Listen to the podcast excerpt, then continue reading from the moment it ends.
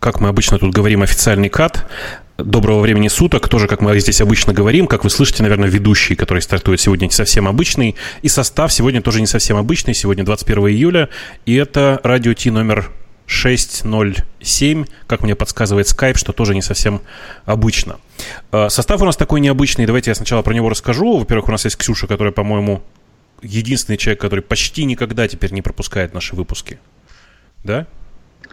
Это был комплимент, Бобок, учитывая то, что я не была в прошлый раз. Ну, это комплимент слэш подкол был, да? Я не знаю, тебе просто... Тебе не стыдно за то, что ты не присутствовала на прошлом выпуске? Мы без тебя, знаешь, как, как мучились? Ну, сегодня нет Умпутуна. Мне кажется, если сейчас не идет снег, то это уже хорошо. Мне не стыдно. Ну, он где-то там на Чикагщине у себя по-прежнему. Э, а так как нас сегодня из основных ведущих собралось всего двое, мы пригласили специальную гостью. У нас есть специальная гостья, которую зовут Алена. Она тоже из наших. И буквально в пре-шоу я тут э, выяснял, э, кем она сейчас в основном работает. И выяснил, что, кажется, это первый у нас в шоу человек, который уверенно работает проект-менеджером. В смысле, самым настоящим проектом. Вот это просто сейчас разрыв шаблона какой-то происходит внутри этого шоу, потому что, ну, реально такого никогда не было. Алена. Да, эм, я Алена, и, и да, мне уже приходится целых три года работать проект-менеджером, и это просто незабываемый на самом деле опыт, и если я смогу что-то новенькое рассказать, интересненькое о том, как происходит project management в Германии с сплеткой, то мне кажется, это тоже будет многим интересно. Слушай, и вот на этом прекрасном образе тебя с плеткой мы на секундочку прервемся, потом мы, может быть, вставим сюда рекламу, а сейчас я пока напомню всем, что э, нашим официальным спонсором вот уже много лет является компания DigitalOcean. Вы можете безвозбранно пользоваться в любой момент. Э, рекомендации лучших собаководов, э, с ней происходит разное, мы часто рассказываем и про то, что у нее хоро- хорошее происходит, и что, про то, что плохое. Но в среднем, на самом деле, это очень стабильная небольшая компания, которая представляет услуги хостинга. И если ввести радио минус T при регистрации, напомню, на самом деле радио, радио прочерк T при регистрации, то вы можете прекрасно воспользоваться не только этим хостингом, но и его необычайно мощным API. Э, на самом деле на этой неделе новостей было чудовищное количество, но э, стоит, наверное, ну, я не знаю, может быть, остановиться на секундочку и сказать, что самое страшное, что произошло на этой неделе, это ну, новости про MacBook 2018 года, вот свежий, э, который сделан, как мне кажется, специально для России. То есть, я не знаю, вы читали эти новости вообще? Ну, только для определенных времен года, Бобу. Мне кажется, время для России, мне понимаешь? кажется, просто для северных регионов, нет? Да, и чтобы работать на улице, чтобы вот как по-настоящему. Э, на самом деле речь идет о том, что первые тесты э, новых макбуков показали, что, во-первых, они чудовищно греются, а когда они чудовищно греются, они для того, чтобы остудиться, резко снижают свою производительность. Э, подход этот понятный, в смысле, что это, это тот способ, которым Apple и прочие компании пользовались всегда. Другое дело, что непонятно, как можно было выпустить в 2018 году такой ноутбук. Вот мне вот это, вот именно это сильно непонятно. Ну, потому что, мне кажется, трудно предположить, что вот в Apple прям совсем одни идиоты, а вот когда они выпустили, блогеры попробовали, сразу все стало ясно. Очевидно же, что они как-то тестировали. И как-то, ну, этот процесс прошел, кто-то дал согласие. То есть, вот где, интересно, ошибка была?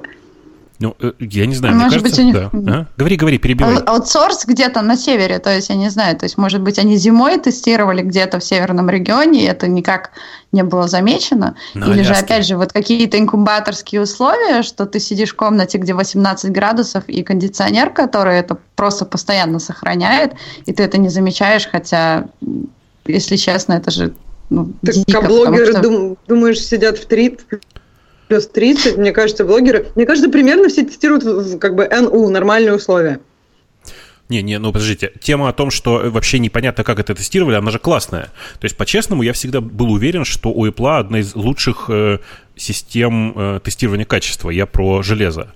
Но постепенно кажется, что все сошло на нет. Эм, не будем говорить, что э, Джобс сейчас вертится в гробу, но как это вообще могло произойти? Ну, то есть, э, ведь очевидно, что, тести, что эти ноутбуки тестировались под нагрузкой. И очевидно, что они тестировались, конечно же, не, не только в очень охлажденных офисах, но и, не знаю, просто где-то в помещениях. Да и дело даже не в этом ведь. Ну, на самом деле, не бывает такого э, кондиционирования, если по-честному говорить. В смысле, мы все оценили, Лен, твое чувство юмора, но такого кондиционирования ведь не бывает. Ну, то есть шутки шутками, но это реально конкретный прокол. Причем прокол, скорее всего, в организации тестирования или в принятии решения о том, что черт с ним, с этим тестированием, давайте запустимся так. То есть Apple, по ну, сути, на наших бы, глазах... Думаешь, да? серьезно, вот так вот прям черт с этим тестированием? Мне кажется, скорее, что тут какая-то проблема, которая нам просто непонятна. Может быть, действительно, вот то, что Алена сказала, разница температур, но если это рассмотреть в плане, что кривая очень ну, как бы такая очень стип. То есть, например, если у тебя там 20 градусов, что все хорошо, 21 еще норма, а 22 оно там как бы очень сильно меняется, и вот он сильно начинает перегреваться. Может быть, вот такой прокол могли не заметить, и при этом, что это не 22 происходит, например, 25. Ну, я просто имею в виду, что, ну, я не думаю, что Apple просто сказал, давайте забьем на качество. По-моему, все компании понимают, что если совсем сильно забить на качество, то как бы непонятно, что будет дальше. Слушай, тут у Алены... может, а вы да. допускаете этот, вы mm. допускаете этот момент, что может быть там с тем же процессором, что это было решение в последний момент, что это было что-то вот настолько last minute, что вот мы сейчас просто-напросто меняем это, это должно быть круто, у нас это получается, технические тесты это проходят, и именно вот практические тесты в какой-то момент просто пострадали, потому что времени не было. Ну, Нужно, вот уже нет. дедлайн и все. Слушай, это, ну, ты из наших... Во-первых, правильный вопрос тут, который в чате у нас задают, а ты из наших? В смысле, у тебя же тоже MacBook, да? Да. Ну, вот, э, понимаешь, на самом деле, та платформа, на которую сейчас поехала Apple, это платформа годичной давности. То есть, на самом деле, они эти ноутбуки, скорее всего, год уже как, ну, хорошо, полгода как тестировали. Э, и я не понимаю, как это вообще могло произойти. Ну, то есть, там в чате кто-то шутит у нас, что там, наверное, ID не запускали. Я уверен, что ее запускали и, скорее всего, видели эти проблемы. Мне кажется, другая, может быть, может быть, больше, больше тестирования было по частям. Ну, то есть провод сгоняли и так далее. А когда все вместе собралось, действительно тестирование могло быть, например, какие-то детали действительно меняли в последние моменты, и именно end-to-end, вот полностью машины, тестирования было не так много. И оно прошло, например, неплохо. Но действительно же проблема в том, что процы сильнее греются, чем прошлые, а охлаждение, его нету, там все слишком тонко и, и просто, видимо, их нужно... Меня еще удивляет, что на Reddit очень много говорят о том, что вот Apple выбрала форму, а не содержание. Ну, мне кажется, что э, это странно так кого-то вот обвинять, просто потому что ну, нет никаких доказательств, что Apple выбрала. Скорее, проблема действительно в том, что Apple что-то не досмотрела. У меня, кстати, есть интересная мысль, она, ну, она реально странная. Э, вы знаете, да, в, в новом MacBook, кроме всего прочего, еще резиновая подкладка под, под клавиатурой которая должна, по идее, делать клавиатуру тише и меньше туда набираться должно пыли. Э, так э, может быть проблема в ней? Потому что на самом деле появление любой как бы псевдогерметичной конструкции на самом деле ухудшает термообмен. И возможно, что тупо проверяли... Со... Ну, конечно, проверяли со старой клавиатурой. Ну, представьте себе, что вы все в, в латексе. Блин, плетка, латекс, и какая, какой сегодня выпуск, да? А, вот, ну, реально, если ноутбук сверху закрыть чем-то, не, воздуха непрозрачным, то совершенно очевидно ухудшится теплоотвод. Тут такая же история. Эм, пишут в, в чате очень смешно. На самом деле сегодня будем много реагировать на, чат, на чат, потому что у нас тут всего трое, и приходится отвлекаться. Так вот, э, пишут, что Apple всегда парится о гламурном корпусе больше, чем о всем остальном. Это вообще совсем не так. Э, если бы они парились о гламурном корпусе, они бы выпустили не просто новые, новые процы, а обязательно в новом корпусе, лучше еще и старые процы. Э, в реальности же все происходит совершенно по-другому. Apple много лет пытается делать очень быстрые ноутбуки по минимальной цене, и пока у них, в общем, получается. Не же минимальная цена, это неправильная формулировка. По среднестатистической цене, я бы так сказал. И ну, вот эта история с э, текущим MacBook, она меня удручает по двум причинам. Во-первых, мы в прошлом выпуске обсуждали, вот пока э, обеих девушек не было, что вообще-то то, ради чего они ее выпустили, это, по сути, 16 гигов памяти, и по текущим меркам это уже маловато. А еще у них там стоит слишком, слишком плоская видеокарта. Ну, в смысле, слишком медленная видеокарта. Даже в пятнашке. Что приводит нас к мысли, что на самом-то деле они знали о проблемах э, и поставили такую видеокарту в первую очередь для того, чтобы уменьшить тепла, в смысле, уменьшить количество тепла, выделяемого компьютером. Короче, э, я на это все смотрю и думаю, что, конечно, это чей-то факап, и, скорее всего, кого-то за это будут, ну, если не убивать, то хотя бы бить. Потому что, ну, конечно, разлетелась новость очень громко. Очень громко. И мне кажется, сейчас большое количество тех самых профессионалов, на которых нацелен MacBook Pro, сейчас сидят и быстренько отзывают свои заказы, если они уже были, или просто решают, я еще немножко подожду. Я не понимаю, на самом деле, возможно, эту проблему можно решить хоть как-то софтом, э, потому что, если вы обратите внимание, там же тратлинг происходит, да, в смысле, когда компьютер перегревается, э, автоматически понижается, э, понижается тактовая частота у CPU до примерно ноутбука 2017 года. Ну, то есть, как бы, все становится нормально, если выставить тактовую такую же, как у 2017 года ноутбука. Решаются все проблемы. Просто вот Но опять же, ты же не ожидаешь это от Мэка, то есть ты это ожидаешь от любой другой машинки, кроме Мэка, и в этом вся проблема, что если вот мне там по работе приходится работать с Dell, я прекрасно знаю, как его настраивать, для каких условий работы. И причем в, его настройках уже, да, дефолтно стоит, что что я хочу делать. Я хочу производительность, я хочу э, долгое время э, заряда и так далее. Но это в принципе, то, что Mac всегда у тебя забирал, то есть он всегда за тебя решал, когда тебе что нужно. И это было настолько клево и интуитивно. А если сейчас они это начнут решать софтом, то по-любому придется добавить этот выбор юзера, который, к которому мы вообще не привыкли. Не, я думаю, Почему я они, должен об этом думать? Я думаю, они не будут ничего давать тебе выбирать. Сейчас просто временно э, понизят тактовую принудительно и все и будет все хорошо. Бобук, а зачем тебе это вообще? Ну, просто идея такая, что тебе сделает ноутбук, э, ну, как бы на год старше, э, с маленькой тактовой частотой, спрашивается, нафига ты платил больше денег. И у меня вообще беда, я просто, у меня ноутбук, получается, вот, вот перед тем, как они сделали эти ужасные клавиатуры. И как бы я не хочу его менять, я вот не вижу ничего такого, что почему мне должно хотеться новый ноутбук. И это так ужасно. Как так вообще? не меняй. Как, как жить дальше? Я не меняю, я не собираюсь пока менять. И как бы 16 гигов памяти нормально. И не знаю. В общем, беда. Ну, в смысле, у тебя 8 же. У тебя же не 16. Нет, у меня 16. 16, да? вот, ну, я сейчас хорошо. прям смотрю. Да. Эм... Ты что-то, мне кажется, сейчас они 32 как раз выпустили. Да-да-да, в смысле, я к тому, вот что... я сейчас прям открыла, у меня 16 нет, нет, конечно, максимум. 16, конечно, 16 максимум. Э, мы как раз обсуждали, что... Много раз обсуждали, что на самом деле нужно как можно больше памяти. И буквально в предыдущем выпуске обсуждали, что вообще в современных условиях я бы уже предпочел 64. Да, на самом деле, конечно, Аленка права, и, и не ожидаешь от Apple такого, такого, такой подставы. Э, Все-таки компания, которая заботится э, о том, с какой стороны должен лежать сыр в гамбургере, в смысле в уникодном символе, в смысле в эмоджи, э, от нее ожидаешь, что она молодец и все сделает правильно. И вдруг такой подвох ну, подвох прям конкретный. То есть я прям, я не знаю, как вы, я прям, когда это увидел, я прям понял, что я в ближайшие годы, скорее всего, не буду обновлять ноутбук. У меня есть рабочая прошка 13 э, прошлого года, а рабочий основной ноутбук вот такой же, как у Ксюши. В смысле, у меня, правда, пятнашка, но пятнашка с предыдущей еще клавиатурой, э, и я ей, в общем, во всем доволен и не понимаю, зачем и на что ее теперь менять.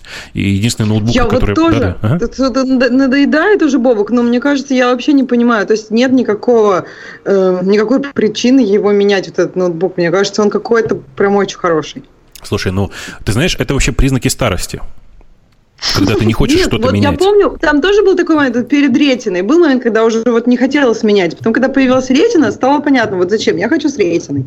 А потом все, вот после этого уже непонятно для чего мне был бы нужен новый, ну, память, да, вот если когда уже будет 64, наверное, можно будет, это уже будет такой опять еще один скачок между 16 и 64. Я, я тебе я скажу, надеюсь. на самом деле еще должны выкатиться новые SSD, э, которые на запись почти в 4 раза быстрее и на чтение почти в 2 быстрее. И это тоже будет такой, э, ну, такой скачок вперед.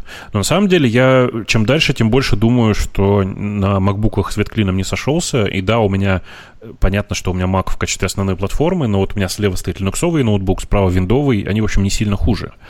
И я теперь просто хочу... Ну, вы, вы же видели, наверное, да, есть вот тот, который Surface Book называется. Он mm-hmm. же калька с того самого хорошего MacBook. То есть, ну, нормальная клавиатура, нормальный объем памяти, ничего не греется. Иногда, правда, правда по какой-то причине перестает заряжаться, ну так это Windows, что ж вы хотели. Короче... Вот меня это пугает. Мне кажется, что я тоже смотрю на виндовые ноутбуки и как-то уже думаю, ну вот, вроде они ничего стали. Но мне кажется, если пойти туда вот полностью, то окажется, что все-таки они не настолько ничего стали, и Mac даже там с некоторыми проблемами. Просто мне кажется, что у всех разные ожидания от Mac и от Windows. От Windows, ну это же Windows, что такого, там сейчас сам немножко. А от Mac ты ожидаешь качества. И вот если не дают, прям все так расстраиваются, что за дела? Не дали Mac качества.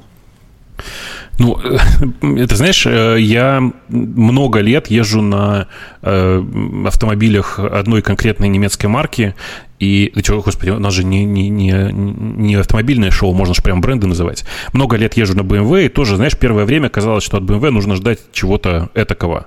А потом оказалось, что они тоже иногда умеют перегреваться, что иногда капризничают в отношении топлива, ну и так далее. То есть... Э, Окей, okay, ну... подожди, почему ты тогда другое что-то не выбираешь? Если вот ты, ну, как бы тебе нравится а все-таки BMW. Я много, я много лет пробую пересесть на что-нибудь другое.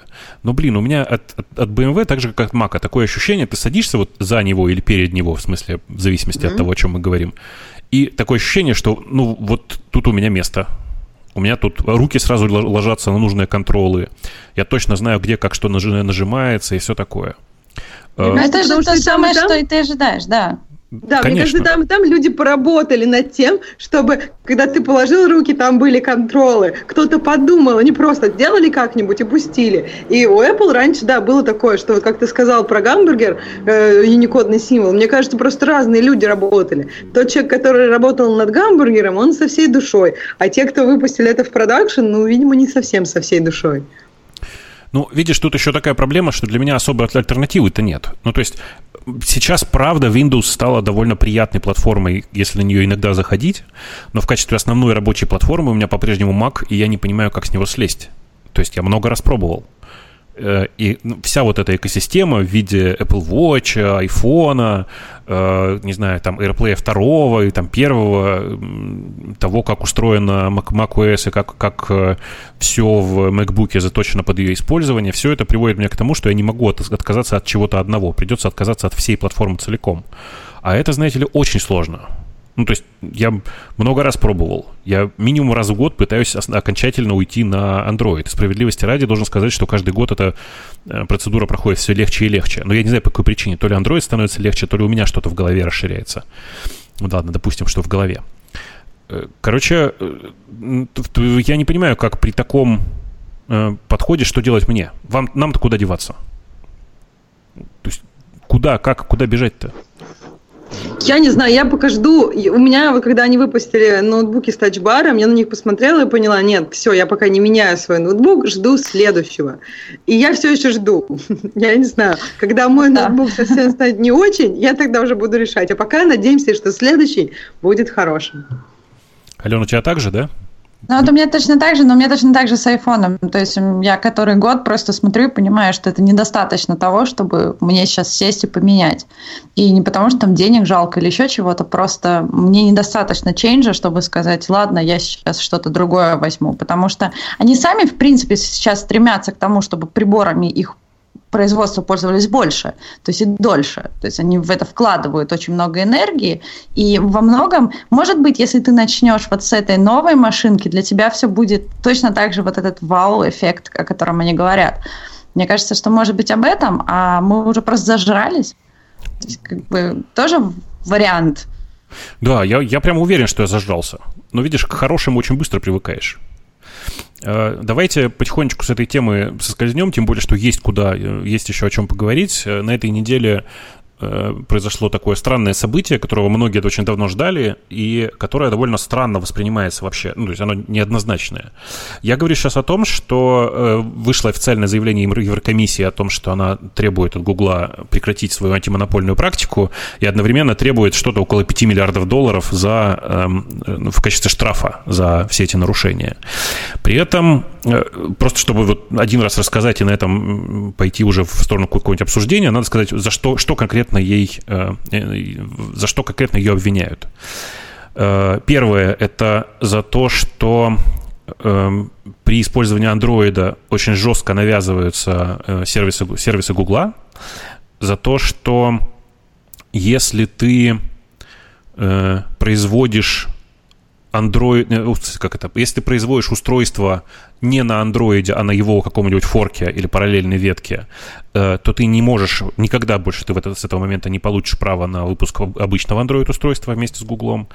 Э, и третье, там было что-то довольно странное про то, что в договорах с мобильными операторами по распространению телефонов с андроидом было жестко указано о тоже точно так же пропихивание своего собственного продукта. Там конкретно была поисковая строка и Google Chrome. Надо сказать, что Э, я почему про эту историю так хорошо знаю? Наверное, потому что в свое время ровно, ровно с этими же тремя пунктами в России э, было заявление в ФАС от Яндекса, и мы, конечно, про это очень много говорили, и тогда это очень громко, э, громко тогда на нас показывали пальцами, говорили, вот, пошли, продались государству, наверняка сейчас там, значит, подшаманят только в нашем коррупционном государстве. И вот теперь такое же, такая же история происходит в Европе. Подожди, Бобок, а? я вот даже прочитала, ну, твое... Ага эм, ты как обсуждал это в своем телеграм-канале, да. и когда ты первый раз об этом писал, когда еще не было решения, ты говорил, вот, я как-то не доверяю европе... типа европейскому не решению. Верю, я не верил, что, Евроко... что Евро... Еврокомиссия в состоянии довести эту историю до, до конца. И надо сказать, что она еще так не даже доведена. ты не верил. Понимаешь, даже ты не верил. Как ты, ну, можешь... Я вот тоже, я когда ты об этом говорил, я, я очень хорошо помню свои ощущения, и я, если честно, была тоже близка к многим ораторам, которые считали, что, ну, вот Яндекс э, как бы просто завидуют Гуглу, там, так, так как они там на андроиде первые игроки. Это, это глупо, и я абсолютно согласна, что вы были абсолютно правы. И если бы вы эту историю тогда не раскрутили, это, наверное, как-то ну, добавило все, всего этого. Может быть, Еврокомиссия бы не дошла до этой истории, правильно? Нет, э, там Еврокомиссия больше того использует э, те доказательства, которые находились в процессе э, вот этих наших разбирательств, в том числе у нас и в Турции. Этих разбирательств. То есть вы сделали большое дело, и это, мне кажется, очень хорошо. Слушай, Просто ну вот... интересно, что ага. когда вы об этом начали говорить, это действительно как бы выглядело не так, как это выглядит сейчас. Ну, э, тут, видишь, дело в том, что мы э, все жили или живем, кстати, очень смешно, да, опять из всех ведущих один я из России, да, сейчас. А, так вот, э, дело в том, что мы живем в таких условиях, что мы привыкли к тому, что наш, к нашему российскому государству приходят исключительно с коррупционными целями.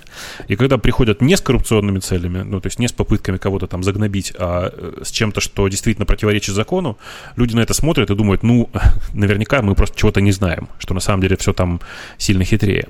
На самом деле, э, э, нужно просто честно сказать, что э, антимонопольный закон, он в России, в Европе, в большей части стран Азии, он не менялся последние, вот, дай бог памяти, 15 веков. В смысле, что это кусок римского права, так называемого, который не менялся и не меняется практически никогда. Очевидно при этом, что Google с таким решением будет не согласна. Так же, как долгое время они пытались идти против решения ФАС у нас здесь. Э, очевидно точно так же, что э, Google сейчас будет активно рассказывать о том, что... Вы видели, не знаю, или нет, э, Сундар, в смысле, эм, руководитель Гугла прямым текстом сказал, что вообще все это фигня, и на самом деле Android дает людям выбор, а не отбирает у людей выбор. В чем вообще весь подвох всей этой истории? Просто люди в среднем не очень эту историю понимают. У нас даже в чате, он сейчас кто-то сейчас, э, я тут краем глаза видел, пишут, что цитирую, Google в своей прошивке добавляет свои сервисы и поднимает свои сервисы в своем поисковике. Что это за тупость? Берите, значит, Android Open Source Project и делайте свое. Чуваки, смотрите, никакого open source Android в реальной жизни больше не существует. Э, потому что в том андроиде, к которому вы привыкли, нет э, базовой функциональности нынешних мобильных операционных систем. А именно, в open source Android нет стора, в open source Android нет карт, в open source Android нет нотификаций. Ксюша, ты не помнишь, что там еще было? И вот так вот сходу. Мне а. кажется, это самое важное. Ну, инап, то есть, если у тебя нет push-нотификаций, да. ну, как бы инапов нету, и стора нет. Опять же, мне кажется, ну вот всего этого нет, и я согласна, что... Но с другой стороны, почему бы, почему это не сделать самому? Вот Samsung же, я так понимаю, так делает. Нет, не делает. У них все свое, у них свой шестор. Ну, у них есть свой стор, но он, угу. он стоит сбоку от уже установленного на дефолтном положении Гугла. То есть Google, с Гуглом вот какая, какой фокус. Было найдено много контрактов, подтверждающих эту практику, в которой, в которой говорится вот что, что если вы выпускаете на AOSP свой новый телефон, то вы, вы никогда больше не сможете выпускать телефоны на андроиде. Ну, то есть на, на штатном андроиде с Google Play. Вот, в чем вот это как раз, мне кажется, самое жесткое ограничение. Почему, если ты ну, производитель железок, я помню, что вы рассказывали, что Google не разрешает производителям в одной стране выпускать телефон на одном андроиде, а в другой стране на другом. Ну, да, да, То да. есть вот это, мне кажется, вот вообще очень ну, сурово ну, и как-то странно. Собственно, как это... они могут запретить производителю они не могут запретить, они Понятно, просто не дадут говорят, лицензию. Да-да-да. Понятно, да. Я имею в виду, что они как бы, ну, то есть вот они, мне кажется, не вправе, ну, как бы с точки ну, зрения закона, действительно, антимонопольное право как раз защищает это. Как они могут решать, что вот, окей, мы вам не даем? Это, это не, не совсем то решение, которое, по идее, одна компания может делать, правильно же? Все то так. Есть... А, спрашивают, почему Apple не оштрафовать за навязывание, например, э, Apple Play, э, Apple Pay пишут. Так э, нет никакого навязывания. Они же это делают исключительно на своей платформе, они сами являются производителями, они сами все, как бы. Поэтому нет никакой проблемы. Да, ну, но мне кажется, тут вопрос немножко другого. То есть вот сейчас очень, ну, я очень много замечаю среди маркетинга, когда смотришь, что все навязывают экосистему. И в данном случае, мне кажется, что мотивация, я вот сейчас апологет э, буду э, в этом плане, а они же к чему это все ведет? Что они хотят создать экосистему, с которой, в принципе, не получается, потому что условия не совсем идеальные, иначе не было бы смысла создавать на основе андроида что-то новое, что-то свое. Но тем самым это они считают это за адекватную плату для тех э, вещей, которые они уже разработали для тебя заранее. То есть для них это я тебе вот что-то даю, а ты меня за это вот используй, приноси мне тоже какие-то деньги. И в этом плане они завязывают, закрывают свою экосистему, и вот им кажется, что это адекватно. Именно да, потому, да. что они уже инвестировали в это. Смотри, ты, тут, э, тут есть э, важная тонкость, что ты можешь себя так вести на рынке до тех пор, пока не являешься доминирующим игроком. Э, что это значит? Это значит, что ты можешь так себя вести на рынке, использовать одни свои сервисы для продвижения других своих сервисов до тех пор, пока ты не являешься игроком номер один с большим отрывом. А доля андроида, и Google про это громко везде кричит, ну, существенно выше 80%. Почему вообще такая практика антимонопольная есть? Ну, потому что на самом деле это означает, что сделав прорыв, э, например, залив деньгами какую-то одну область и, например, скупив все, ну, давайте какой-нибудь пример возьму, скупив все заправки в Европе, ты автоматически, казалось бы, можешь повышать цены и делать так, что, ну, задирать их просто до, до, до небес, потому что все же хотят ездить так или иначе, да? Э, этот подход, э, он как бы противоречит, ну, это то, что называют там в разных э, структурах, это называется картельный сговор, если это группа компаний, которая договорилась так резко задрать цены, или антимонопольное поведение, монопольное поведение на рынке, если ты одна такая компания, это сделано на самом деле для того, чтобы людей защищать, в смысле потребителей. Потому что да, иначе может появиться компания, которая просто скупила все, и дальше она безостановочно богатеет тупо потому, что людям хочется, людям все равно понадобится бензин. Или людям все равно понадобится так, операционная система. И еще мало того, что она как бы безостановочно богатеет, и это самый страшный случай, но мне кажется, до такого, наверное, редко доходят. Проблемы, которые как раз часто случаются, когда очень неравномерная ситуация на рынке, это в том, что нет никакого развития. То есть как бы область стагнирует просто потому, что нет никаких других компаний, идей, которые могут как-то развить ее, которые могут как-то ее подтолкнуть к развитию. Такое, мне кажется, бывает и, и не так уж редко.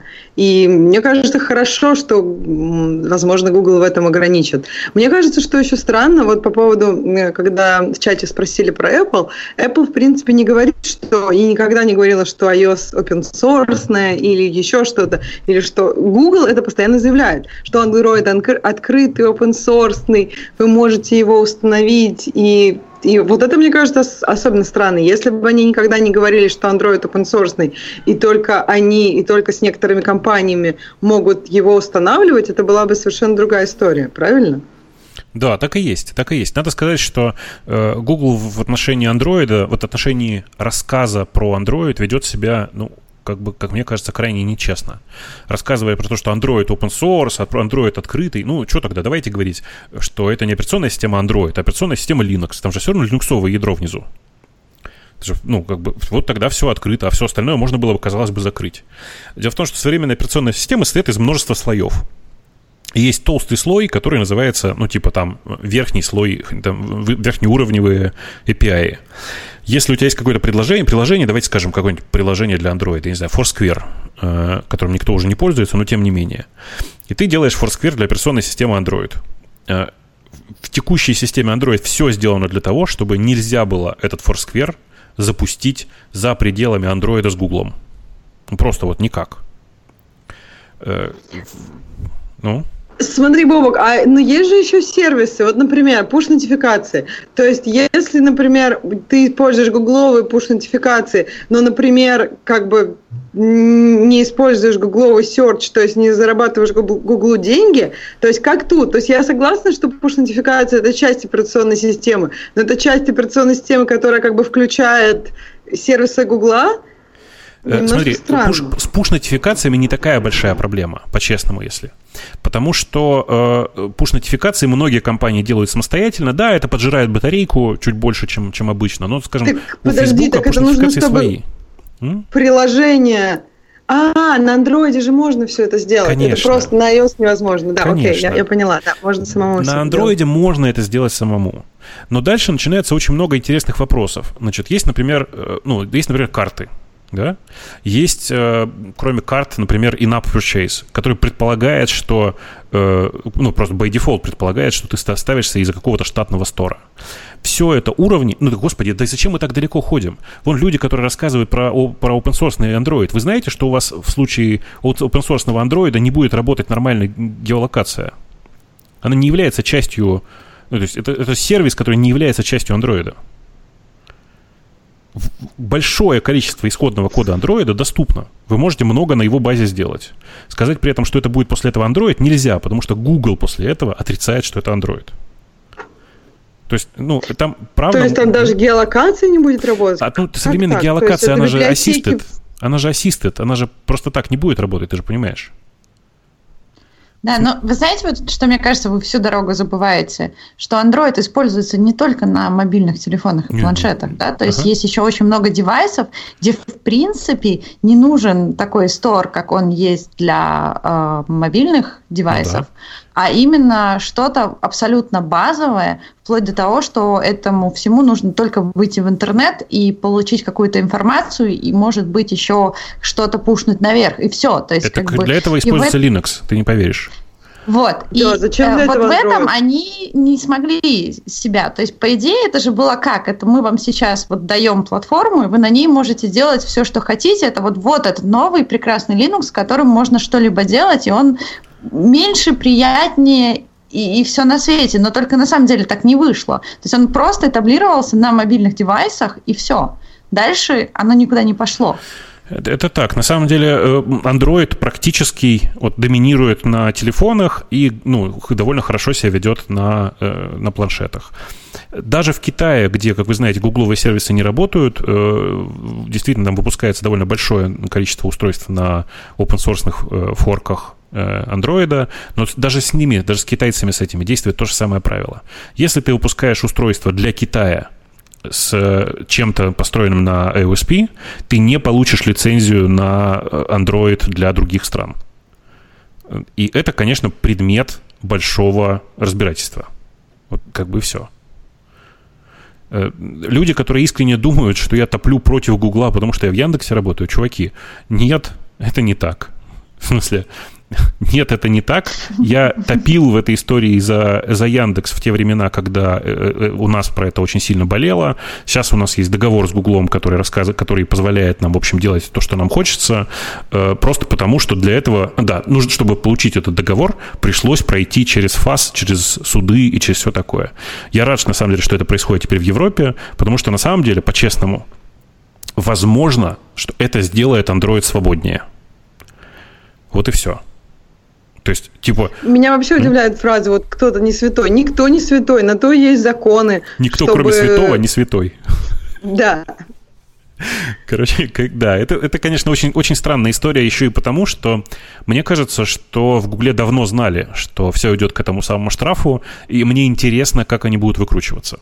Потому что Сундар написал в блоге Гугла большой э, пост, который заглавлен как э, Android has created more choice, choice да, что-то такое было, no, not less.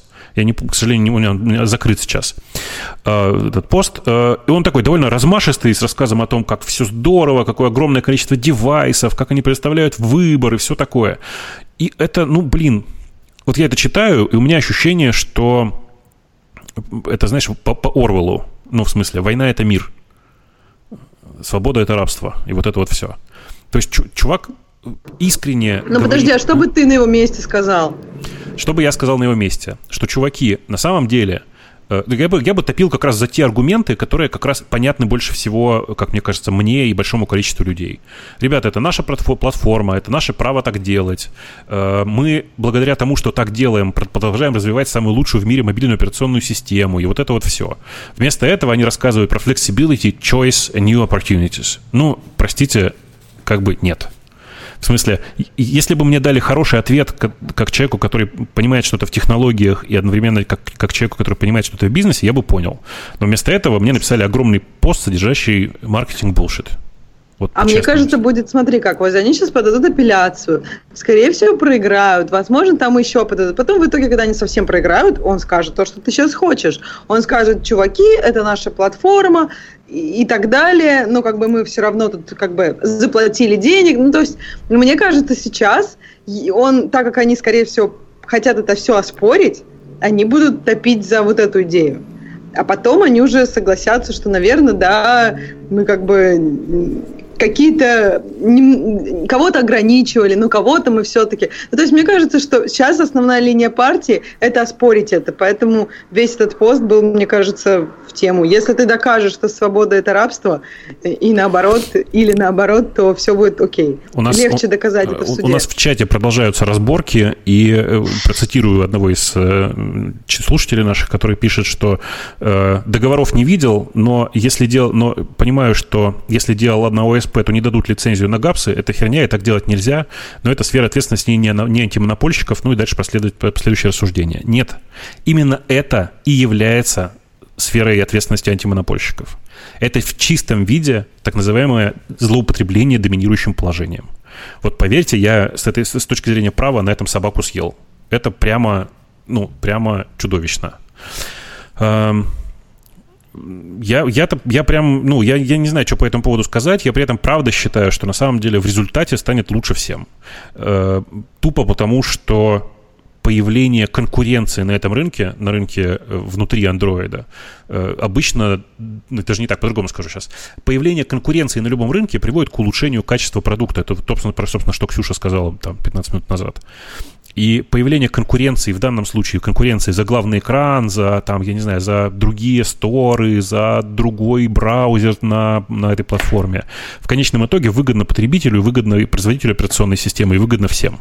Это выгодно всем, по-честному, если кроме Гугла большого, в смысле большой компании Google, которая в этом месте начинает конкурировать с другими игроками и, как следствие, ну, может быть, не так много зарабатывать. Э, обычно в этой ситуации, когда люди это читают, в прошлый раз, когда мы это обсуждали, все начали говорить, ну вот теперь Яндекс начнет впихивать свои э, продукты во все телефоны. Чуваки, ну так это же прекрасно. У вас появится прекрасная возможность купить телефон, в котором 100 пудов нет Яндекса. Потому что если есть телефон, где есть Яндекс, то есть телефоны, где нет Яндекса. У вас классно, у вас появился выбор. Тут такая же история, я уверен, что, э, ну, я не знаю, я, я хочу купить э, телефон на андроиде, где все на андроиде, но только все приложения засэндбоксены, и вместо поиска стоит DuckDuckGo. Я готов. Ну, да, слушай, мне кажется, что это угу. классно предоставить выбор и ответственность, собственно, самому э, потребителю, потому что вот с машинами же точно так же, если ты хочешь машину без опознавательных знаков, то есть ты хочешь ездить на BMW, но ты не хочешь, чтобы там была иконочка BMW, и чтобы там было написано какая-то модель, ты просто платишь больше денег, и тебе делают такую, где это не видно. Почему не переложить вот этот, эту выгоду, которую зарабатывают, собственно, на использовании того же поисковика на самого кастомера, который говорит, я э, заплачу сейчас дефолтные 50 долларов больше, но я возьму прибор, где я сам, где будет другой поисковик, или же там Слушай, у меня будет свой собственный выбор. А мы так и сделали. И Ты знаешь эту историю, да? В России как произошло? В России теперь, когда ты покупаешь андроидный телефон и первый раз запускаешь поиск в Chrome, ну, там, первый раз обращаешься к поиску в Chrome, тебя показывает выпадушку такую, в которой написано 4 поисковика, если я правильно помню, на выбор. Ты, ну, прямым текстом говорится, выбери какой-нибудь. И дальше а ты кто постоянно... дефолт, Боб? Дефолта там нет. В этом вся фишка. А ты... кто первый? А там, если я правильно помню, там так же, как в европейском праве, перемешано. Mm, рандом. Угу. Э, Круто. На самом деле, там, я думал, что будут тыкать куда попало, а оказалось в результате, что тыкают реально 50 на 50. Кто в Яндекс, кто в Google. Ну, в смысле, кому что нравится, тот туда и тыкает. Тем более, что это один раз происходит. Напомню на всякий случай, что ровно такое же дело э, было против Microsoft, э, когда Microsoft обвиняли в том, что они злоупотребляют доминирующим положением себя в операционной системе Windows, Э, тем, что впихивают везде свой никому не нужный MSN, свой поиск, свою, свой браузер, свою, э, свой мобильный, как он называется, Windows Media, Windows Media Player и всякие такие штуки. Э, чем все закончилось, вы помните, да? Ровно таким же решением в отношении Э, собственно, браузер Internet Explorer и Windows Media Player о том, что должны, должны давать выбор.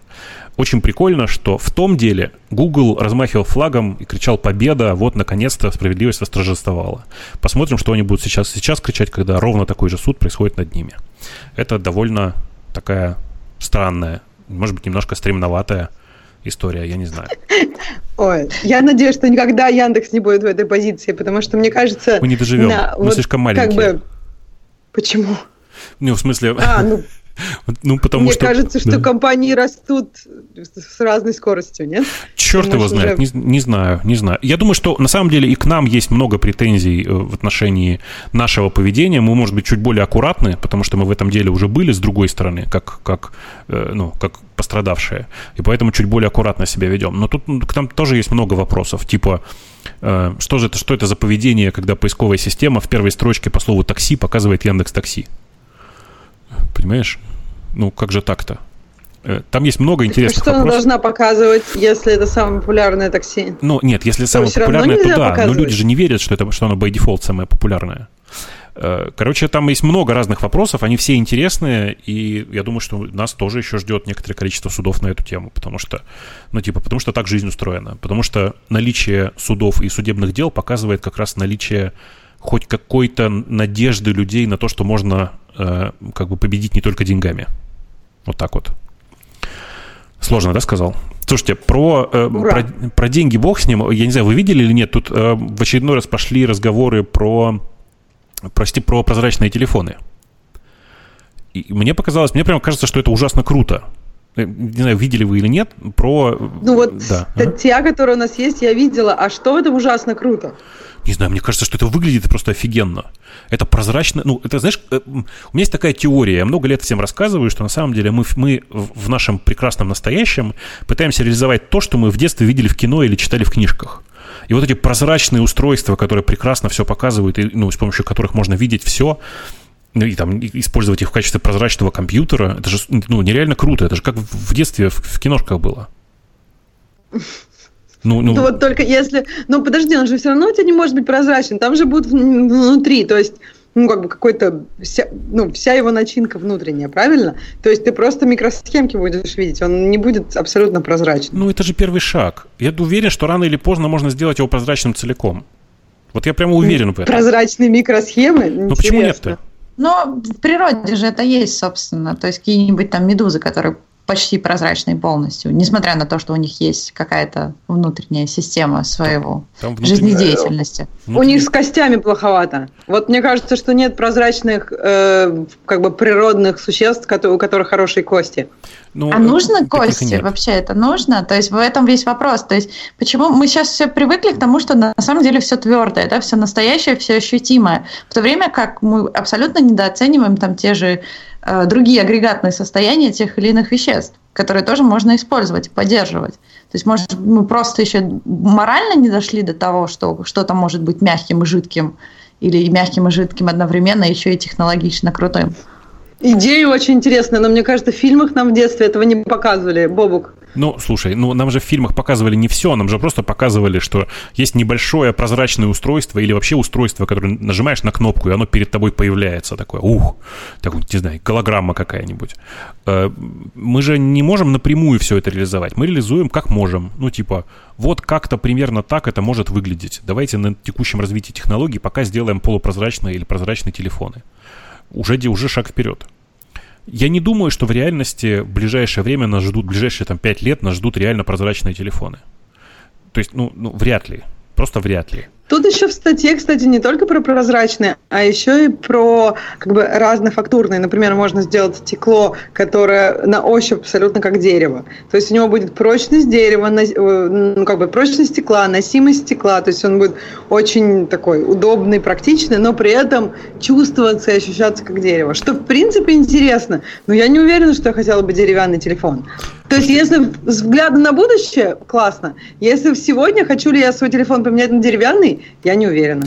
Я на прошлом CES, на прошедшем, вот на прошлогоднем, видел совершенно офигенные прототипы, которые прямо близки уже к, были на тот момент к тому, чтобы их кому-нибудь продавать, например, Apple. Это накладка на телефон, тоненькая, она похожа на знаете, на что? На вот эти полиэтиленовые накладки, на, на, наклейки на телефон, чтобы они не царапались. То есть такие пластиковые. Э, которые... А, ну, типа, в тот момент эта накладка, она втыкалась в джек, который 3,5 миллиметровый обычный аудиоджек, и через аудио каким-то образом передавался рельеф на эту поверхность. То есть, как, как, это, как это выглядело для меня? Чуваки это накладывали на андроидный телефон и дальше делали вот что.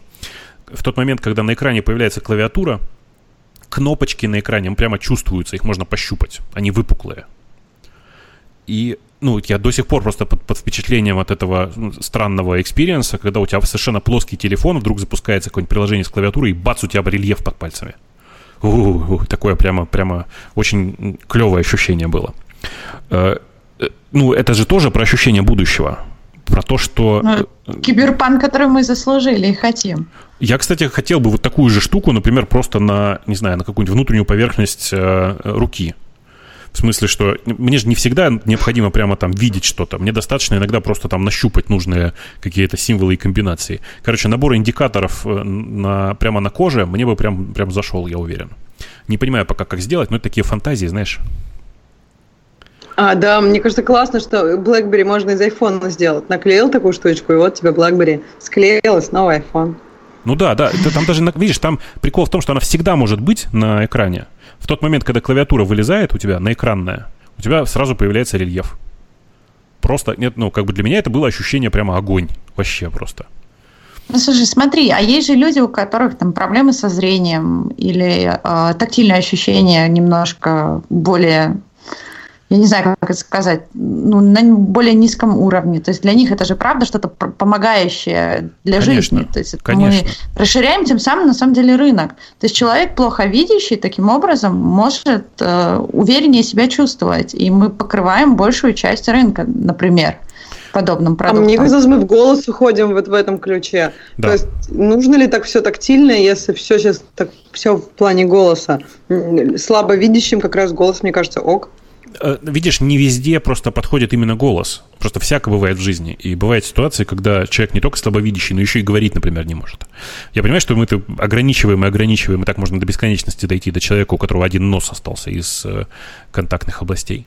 Но в реальности, конечно, это очень прикольно, потому что, ну, не обязательно поэтому, а потому что, например, э, бывают ситуации, в которых я хотел бы набрать сообщение на, на экране в полной тишине и не глядя на экран. Э, ну, такое случается. Например, во время разговора по телефону я хочу кому-то отправить быстро какое-то сообщение. Такое бывает. Сделать это сейчас, не глядя на экран, фактически невозможно. Но вообще, на самом деле, мы сейчас ерундой страдаем, потому что, если по-честному, то эта фича, в смысле пупырышки, появляющиеся на экране, управляемые программно, конечно, это классная вещь просто потому, что, ну, потому что она может быть при том, что, конечно, с практической точки зрения все можно заменить голосом или глядением, или смотрением на экран. Или там, я не знаю, вы завести какую-нибудь более полезную фичу, ну, типа, не знаю, сейчас в последнее время много обсуждают гнущиеся экраны. Ну, не в смысле, которые гнутся и после этого не работают, а в смысле, которые гнутся и потом работают. То есть это, ну смотри, опять же, вопрос в том, что для чего ты это делаешь? Ты это делаешь для того, чтобы удивить и показать, вот мы можем так, или у тебя есть какие-то конкретные примеры, кроме как бы одного конкретного случая, когда э, гнулись экраны и все ломалось, по сути, эту проблему в принципе решили. То есть это скорее для меня пока это только маркетинг, потому что э, я не знаю такого use case, когда мне лично нужно было бы, нужно было бы, чтобы телефон был мягким, допустим, или планшет ну, был мягким. Может, в карман положить? Ну, просто смотри, вот сейчас телефоны все больше и больше становятся, да, если можно было бы их согнуть, то они бы влезали в карманы. Ну, это, это такая безумная идея. Я не говорю, что мне это нужно, необходимо без этого никак. Но хотя бы вот как такая идея, если телефоны становятся все больше, то они уже в карманы не влазят. Но опять ну, же, это должно двигать что-то другое. То есть, по-хорошему, изменение в, в какой-то области вызывает изменения в другой области. Банально, телефоны стали больше, карманы стали больше, поменялся дизайн одежды. То есть, в принципе, это можно выкрутить. То есть, если находиться в других каких-то областях, которые кажется никак не смежны с э, какими-то технологиями, на самом деле из этого можно сделать очень крутые вещи. То есть, представляете, выходит линейка джинсов, которые говорят, вот сюда точно влезет твой э, iPhone Plus какой-то там, номер такой-то плюс. Вот точно влезет, и все нормально, и ты не будешь себя чувствовать скованным. Это же а тоже Мне кажется, эргономика тоже, тоже есть. Ну, если попа у тебя просто уже как бы не такая большая, то есть, ну, это я к примеру. Просто я имею в виду, что мне кажется, телефоны, если говорить там, когда они уже такие почти фаблеты, они уже, ну, просто их уже неудобно, нет таких карманов, в смысле, тело как бы меньше, чтобы делать такие карманы. Одежда будет уже менее комфортной. Мне кажется, тут есть некие такие эргономические ограничители. Но опять же, это просто парадигмы. Ты, ты меняется парадигма, меняешься и ты. То есть, если раньше телефон носили на поясе, потом его носили в кармане, теперь его носят где-то отдельно.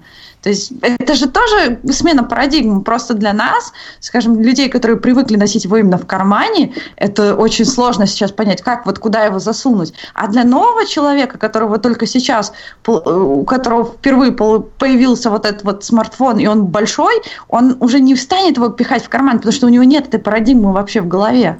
И вот в этом все самое интересное, что а мне кажется, идет смена парадигмы. Дети, дети смотрят на то, что происходит вокруг, и они очень любят повторять.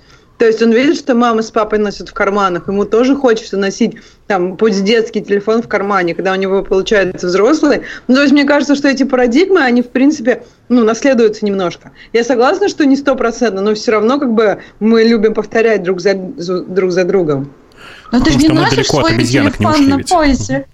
Говори, Ну, то есть вы же ну, никто, я, я уже давно очень не видела, чтобы кто-то носил свой телефон на поясе, хотя это тоже же была очень долгое время та самая парадигма.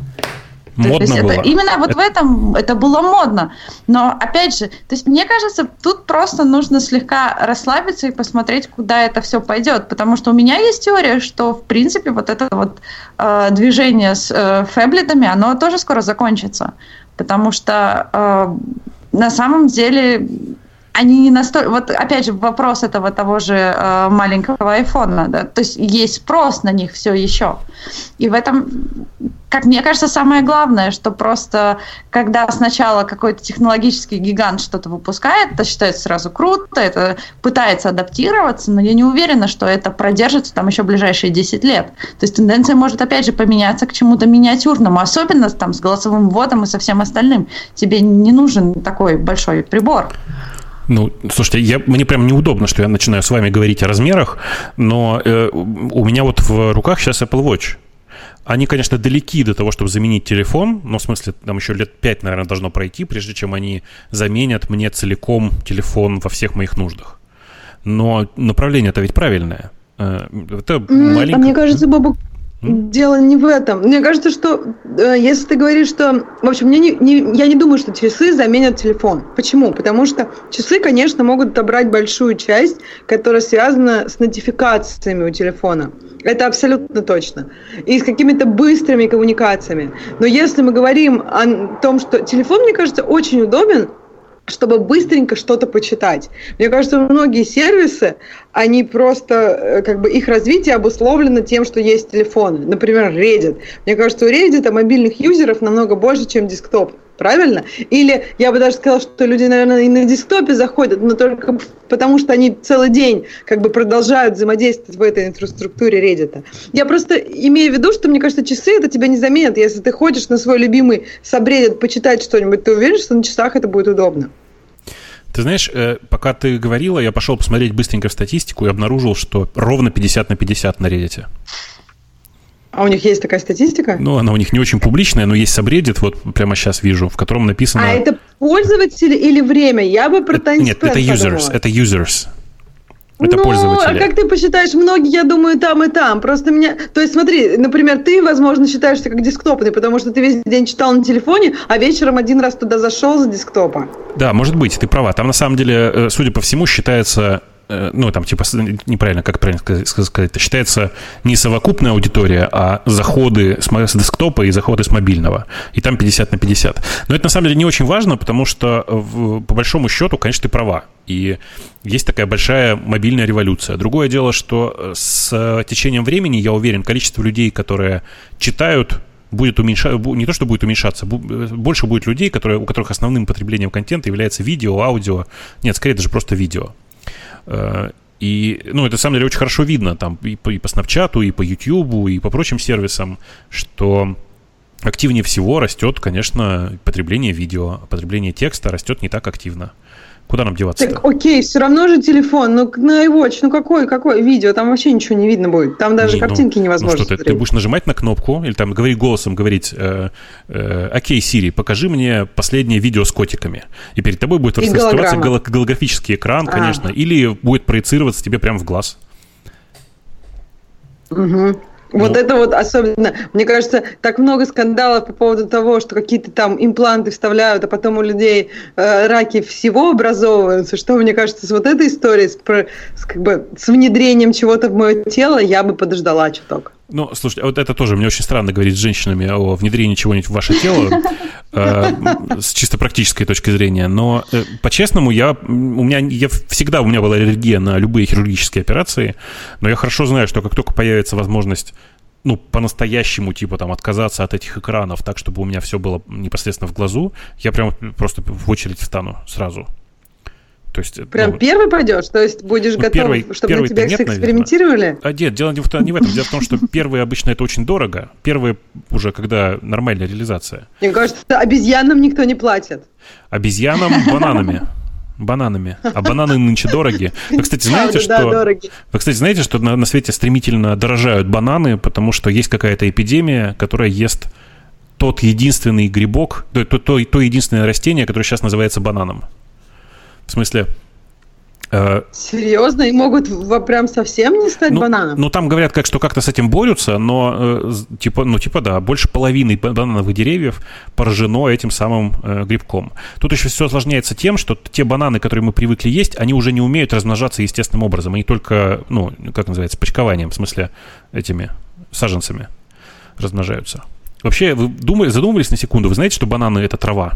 Ну, в смысле? Ну, это одновременно и трава, и, и не трава. Ну, типа... Ну, Просто оно... мы используем, мы, да, mm. то есть мы едим бананы той части, которая трава. То есть, в принципе, это же тоже очень сложное растение. Да-да, но оно прям такое довольно необычное. Но я к тому, что на самом деле даже с бананами все не настолько однозначно. Эм, если... Ну, а шунтом а? будет однозначно. То есть ты, конечно. вот если тебе предлагают вставить шунт, и ты тогда, конечно, Бобок в первую очередь на шунтирование. Конечно. Конечно, я, я, я готов. В смысле, я же ну, давно готов к любым эксперимент, экспериментам с собственным организмом. Это же давно известно. То есть... Ну, но это не тоже знаю, такое Бобок, очень странное. Кажется, да, пить кофе потом редактировать фотографии или не пить кофе редактировать фотографии, такой эксперимент, как бы, он далеко стоит от того, чтобы вставить себе что-то куда-нибудь в область мозга. Э, это не в область мозга, это в область глаза, скорее, я надеюсь, все-таки, ну или хотя бы в зрительный нерв. Э, я также считаю, что на самом деле, если человечество уже дошло до такого состояния, что может что-то встроить в человеческий нерв, то оно же его и починить, в принципе, может. По крайней мере, я надеюсь на это. Э, ну, вообще, это же Просто... большое... А? Чего? Чего, э, мне кажется, вот в этой всей истории самая главная часть, которую не оценивают, это тот факт, что а, ладно, это физически возможно. То есть можно манипулировать э, зрительный нерв. То есть это реально. Мы понимаем, как он работает. Но а как твоя психика с этим жить-то будет? А ты не свихнешься? Вот это страшно. Ну, Представь себе. Моя психика будет жить нормально, она и так потребляет кучу всякого контента большую часть времени и спит по три часа. Э, я, я, не, я, на самом деле, у меня нет какой-то, на самом деле, твердой уверенности. Конечно, это по большей части шутки на тему того, что я прям, прямо сейчас готов. Но если такая технология появится, и она будет достаточно хорошо работать, я думаю, что мы все тут станем в очередь. Мне кажется, идея интересная. И вот, Бобок, про твою психику, то, что ты сказал, там, спит и потребляет контент, мне кажется, к этому э, твои предки тебя хоть как-то подготовили. А когда мы говорим о каких-то ну, знаешь, это как больш... любая большая система. У тебя вот есть замкнутая система. Ты подаешь ей какие-то инпуты. Ну да, она может сломаться, но не такая большая вероятность прям крэша. А если ты куда-нибудь встроился в середину, ну, с большой вероятностью она прям сразу крэшнется. Ну, потому что, как бы, так, так система работает. Чем меньше у тебя знаний об этой системе, тем больше вероятность, что когда ты внутри нее, ты ее сразу сломаешь.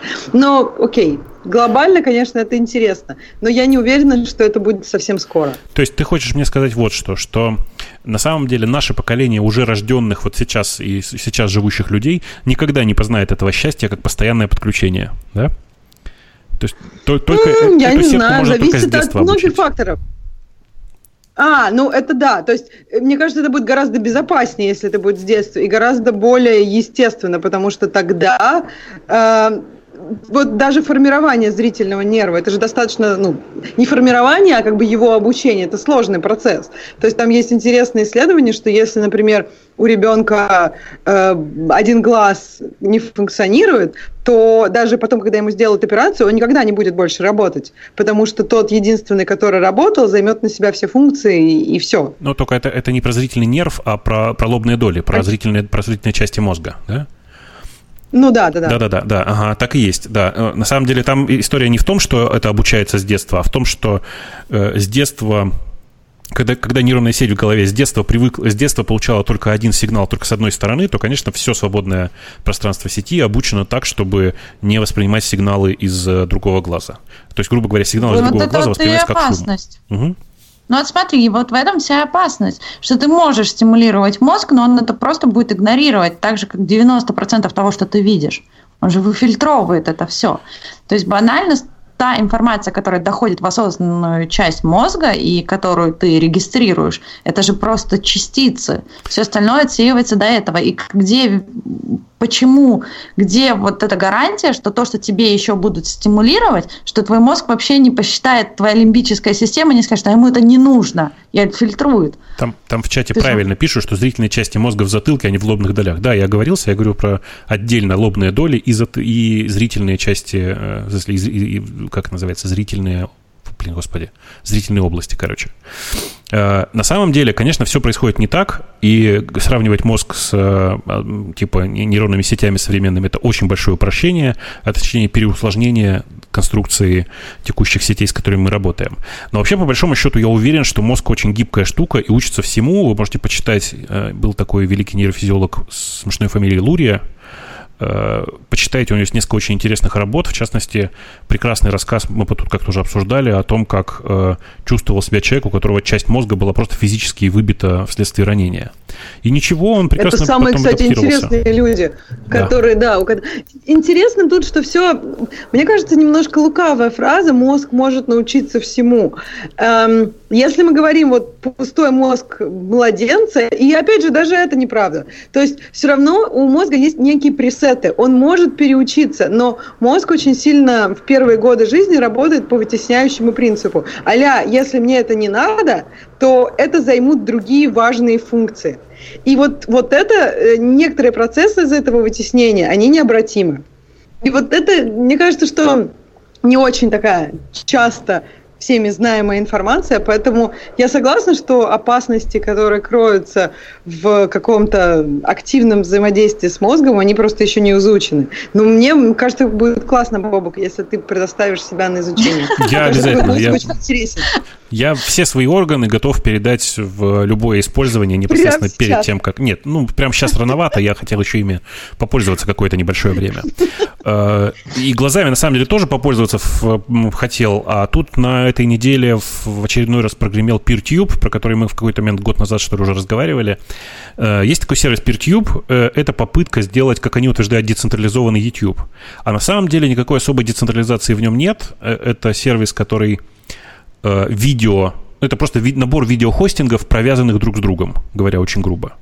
То есть э, там нет никакой, на самом деле, децентрализации. Это видео, которые лежат просто на вашем конкретном сервере, и, и плюс готовый сервис, который позволяет на вашем сервере, готовый набор кода, который, который позволяет на вашем сервере развернуть что-то похожее на YouTube. Э, конструкция, на самом деле, довольно понятная, как мне кажется, и довольно простая. Э, при этом внезапно ребята получили инвестиции, несмотря на то, что всем казалось, что это, ну, шутка какая-то. А Ри... почему, а? в чем, ну, то есть, мне кажется, что же довольно интересно, то есть, ю...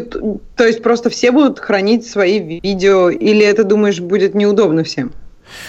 Ну, мне кажется, что это будет не, неудобно всем, потому что люди недооценивают, сколько денег они заплатят, если они положат эти видео, ну, скажем, куда-нибудь на S3, да, или в какой-нибудь хостинг. Какое количество денег они за это заплатят. Потому что YouTube и прямо сейчас э, не сказать, чтобы страшно прибыльный бизнес, несмотря на то, что он весь обвешен рекламой сверху донизу. Э, по большому счету, раздача видео – это по-прежнему затратный тяжелый процесс, связанный с расходом довольно большого количества собственных денег. И меня, мне кажется, что просто люди на это не особенно пойдут, и я поэтому удивляюсь, зачем же люди решили в это дело инвестировать. Ведь очевидно, что люди этим пользоваться особо не будут. Но, ну, ну, может, да, опять же, бы побочка, да. что из этого выйдет. То есть, как всегда, то есть даже если сервис сам по себе будет неуспешным, те разработки, которые сейчас все-таки будут совершены, они могут использоваться для чего-то другого. И все-таки децентрализация сейчас очень важная тема в любом случае. Нет, то есть ты, все сейчас этим озабочены. Ты, ты, про Но то, что, мне... ты про то, что люди все равно рано или поздно будут воспользоваться наработками этого сервиса, так без, безусловно, Да, конечно. то есть, ну, и поэтому в это инвестируют, ну, потому что, как бы, эм, из серии я сейчас потрачу лишний пенни на это, но возможно, то есть что значит возможно, у меня будет возможность этим какими-то частями из этого воспользоваться. То есть мне кажется, в этом большая часть инвестиций. в общем, просто показать, что и так тоже можно. Потому что для многих как бы вот есть одно место, и оттуда все выходит, и все. И как бы к этому стремиться, как мне кажется, сейчас как раз-таки наоборот все и стремится к тому, чтобы как можно всего собрать, data и другие базворды, то есть как бы Угу. Видишь, я еще просто очень раздражаюсь, потому что э, PeerTube много где называют YouTube киллером, а я смотрю на это и понимаю, что, ну, это, знаете, как утверждать, что муравей, который ко мне подползает, является бубу-киллером, потому что, в принципе, может его укусить, и если год или два дать, то, наверное, может даже слегка обгрызть палец. Ну, то есть вот там примерно такого размера соотношения.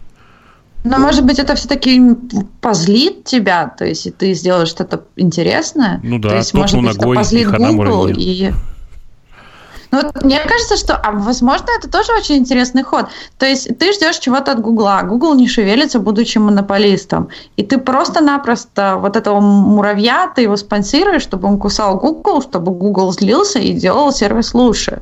Потому что так или иначе любая конкуренция, даже такая маленькая, как муравей, может разозлить и привести к какому-то да, более или быть. менее интересному решению. То есть все-таки оно же всегда так, то есть даже и большие компании часто отвлекаются на что-то маленькое, на вот этого муравья, чтобы посмотреть, а что они вообще делают, может быть, и мы так тоже можем.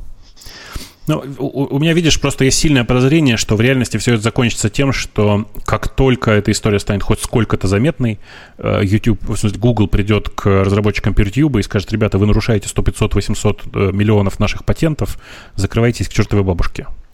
И, скорее всего, будут правы, потому что, ну, я уверен, что у YouTube все обложено патентами сверху донизу.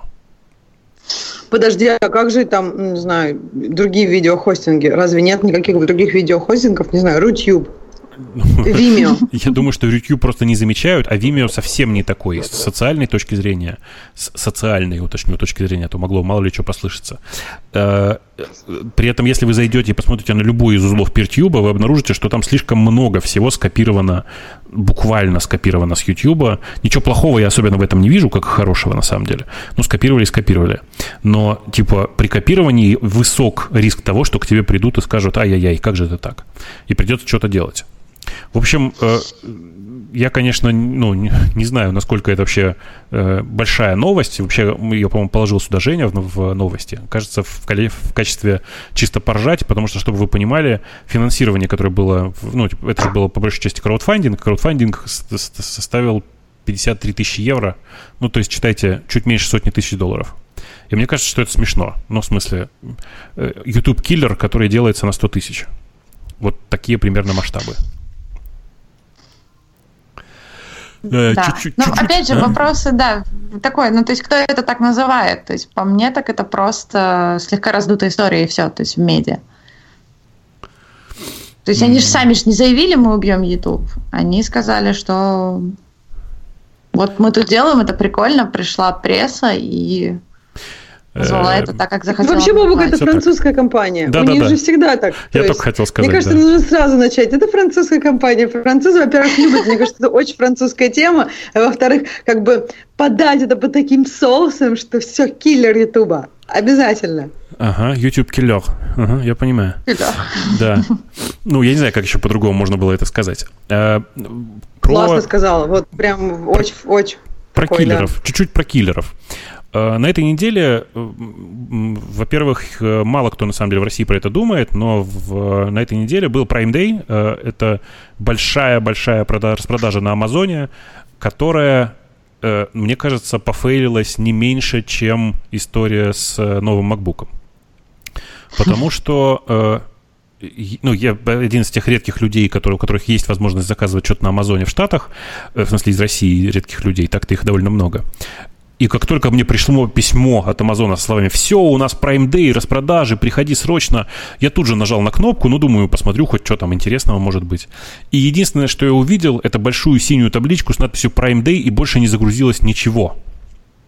То есть Буквально, это была страница, на которой была одна картинка, и больше не смогло загрузиться ничего, потому что все остальные модули, они не просто оттормаживались, они просто падали местами с пятисотками. Э, я думал, что на этом все закончится, ну, думаю, ладно, хорошо, зайду через полчасика, может, оно отлежится уже. Через полчасика я зашел, и вместо этой страницы я получил просто молчаливый отлуп о том, что я пришел с International IP и не должен вообще там находиться. Это вызвало во мне глубокую бурю возмущения, которую я проглотил и пошел спать. Но выяснилось потом, что я такой не один, потому что, э, судя по слухам, проблемы были просто чудовищными. Я не знаю, читали вы или нет про э, про этот чудовищный fail. И, конечно, этот, эту тему надо обсуждать в основном с Женей, потому что мы бы с ним разделили боль по поводу того, как компания-магазин, которая недавно стала компанией э, не умеет пользоваться своим же собственным хостингом, ну, что в реальности это и произошло. Э, ну, это прямо такая больная, как мне кажется, тема. Вот, Ксюш, я не знаю, у вас много в компании людей, которые не умеют пользоваться инструментами, производимыми вашей же компании? Бывает я такое? не буду отвечать тебе за свою компанию. Я тебе могу такой же вопрос про Яндекс задать. Не, Мне не, кажется, я готов сказать, компании... Что, не, я готов сказать, что у нас куча таких людей. Все умеют... Куча. А, нет, мне как раз кажется, что да, это боль больших компаний, что такое бывает часто. И про Amazon меня это совершенно не удивляет, потому что ну, они достаточно разрознены. И в этом как бы их плюсы и их минусы. То есть, например, у Амазона у них нет общего репозитория, все очень вот как бы разделено, и это хорошо, они независимы друг от друга. Но если ты хочешь что-то сделать, например, там внутри ты, у тебя какая-то библиотека, ты хочешь там людей перевести на новую версию, ну, конечно, ты не переведешь. То есть у тебя даже нет никаких прав коммитить в разные репозитории. Ты просто обновляешь свою версию, деприкейтишь что-то, по сути, deprecation ты оставляешь все, что есть. И они все пользуются старым. И вот мне кажется, что вот это, может быть, частично как-то усугубляет эту ситуацию. Но вообще это популярно везде. Единственное, что мне кажется, насколько я помню, в Амазоне, когда ты используешь э, ну, AWS, ты все как бы делаешь через public, э, ну, входы. Скажем угу. так. И поэтому тебя это, ну, мне казалось, должно немножко форсить, знать, как это все, ну, хотя бы докфундинг какой-то у них есть в этом плане. То есть ты, ты заказываешь совершенно честно, там вот машинки себе. То есть нет каких-то, знаешь, таких внутренних дверей. Вот их, их практически нет. То есть, если ты просто какой-то сервис на Амазоне. И, ну, в смысле, внутри Амазона. И вот тут вот странно, да, почему они, несмотря на то, что все как бы используют все как все, не пытаются как-то не знаю, ну, в общем, слушай, грусть. Меня, меня вот ровно это и удивило. Дело в том, что у нас, конечно, внутри компании тоже есть куча людей, которые плохо знают внутренний инструментарий компании. Э, и ну, у меня есть очень простое правило, что чем дальше э, человек относится, находится от основного бизнеса компании, тем меньше он знает про все вот эти компоненты. Но тут же у Амазона, собственно, магазин – это главный бизнес компании по-прежнему. Он существенно меньше, чем АВС. В смысле, он существенно больше, чем АВС по деньгам. Эм. Чего? А мне кажется, это не очень... Насколько я помню, Амазон – это не очень место внутри Амазона вот интересно, что они туда постоянно ищут людей, и постоянно в командах много пустых мест. Это вот, например, Kindle, это вот другая история. Kindle это место, куда почему-то все хотят, где AWS сам. Это вот прям вообще классное место работы. А вот именно магазин, насколько я понимаю, так и остается тем местом, где люди, ну, почему-то считают это каким-то технологически интересным местом для работы. Ну, э, понятно, тогда это, тогда это многое объясняет, потому что, ну, типа, одна из важных фич э, AWS, которую когда-то они давным-давно придумали, это автоскейлинг, когда у тебя там слишком высоко нагружаются те машины, которые ты арендуешь, можно автоматически расширять их там практически до бесконечности, тупо платя больше. И интересно, что у главного потребителя AWS, а это, ну, очевидно, что Amazon один из самых больших потребителей AWS, внезапно автоскейлинг был просто выключен. Ну, типа, а зачем? А не надо вам.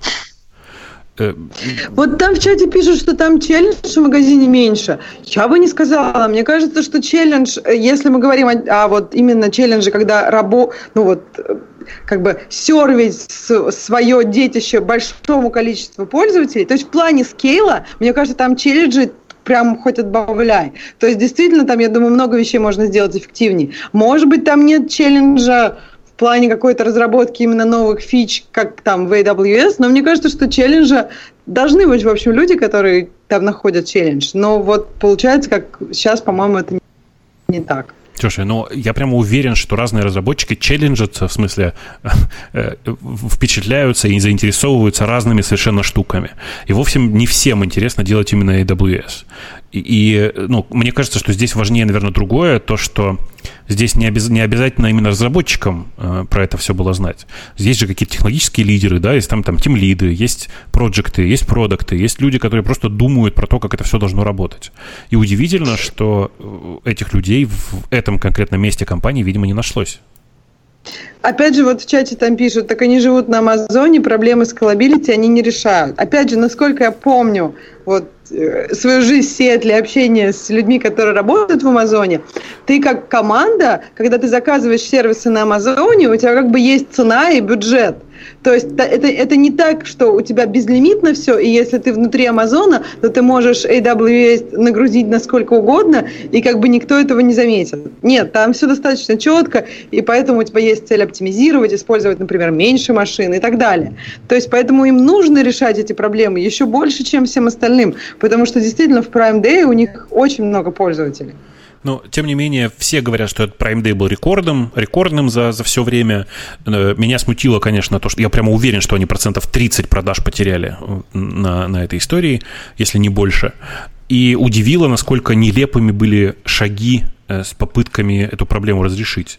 Но вот это вот, ну, ну серьезно, заблокировать International IP – в смысле, international в, в Америке это то, что за пределами ну, США. Ну, это же часто.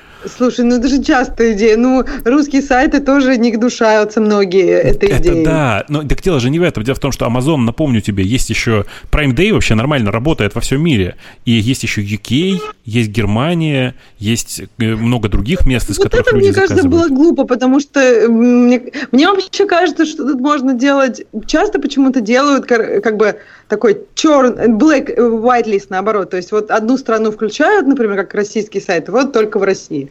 А ну, наверное, мне тут кажется лучше blacklist делать. То есть есть страны, из которых часто ходят э, ну, часто какие-нибудь там дедосы, правильно? И эти стран не так много, можно так Слушай, сделать. Давайте Но честно скажу. Ну, ты же понимаешь, это что в случае с Prime Day и промо-страницей Prime Day никто, кроме людей, которые зарегистрированы на Амазоне, туда не ходили. Зачем? Это страница за логином. Ну, то есть, да, человек уже платит деньги за это все, при всем при том.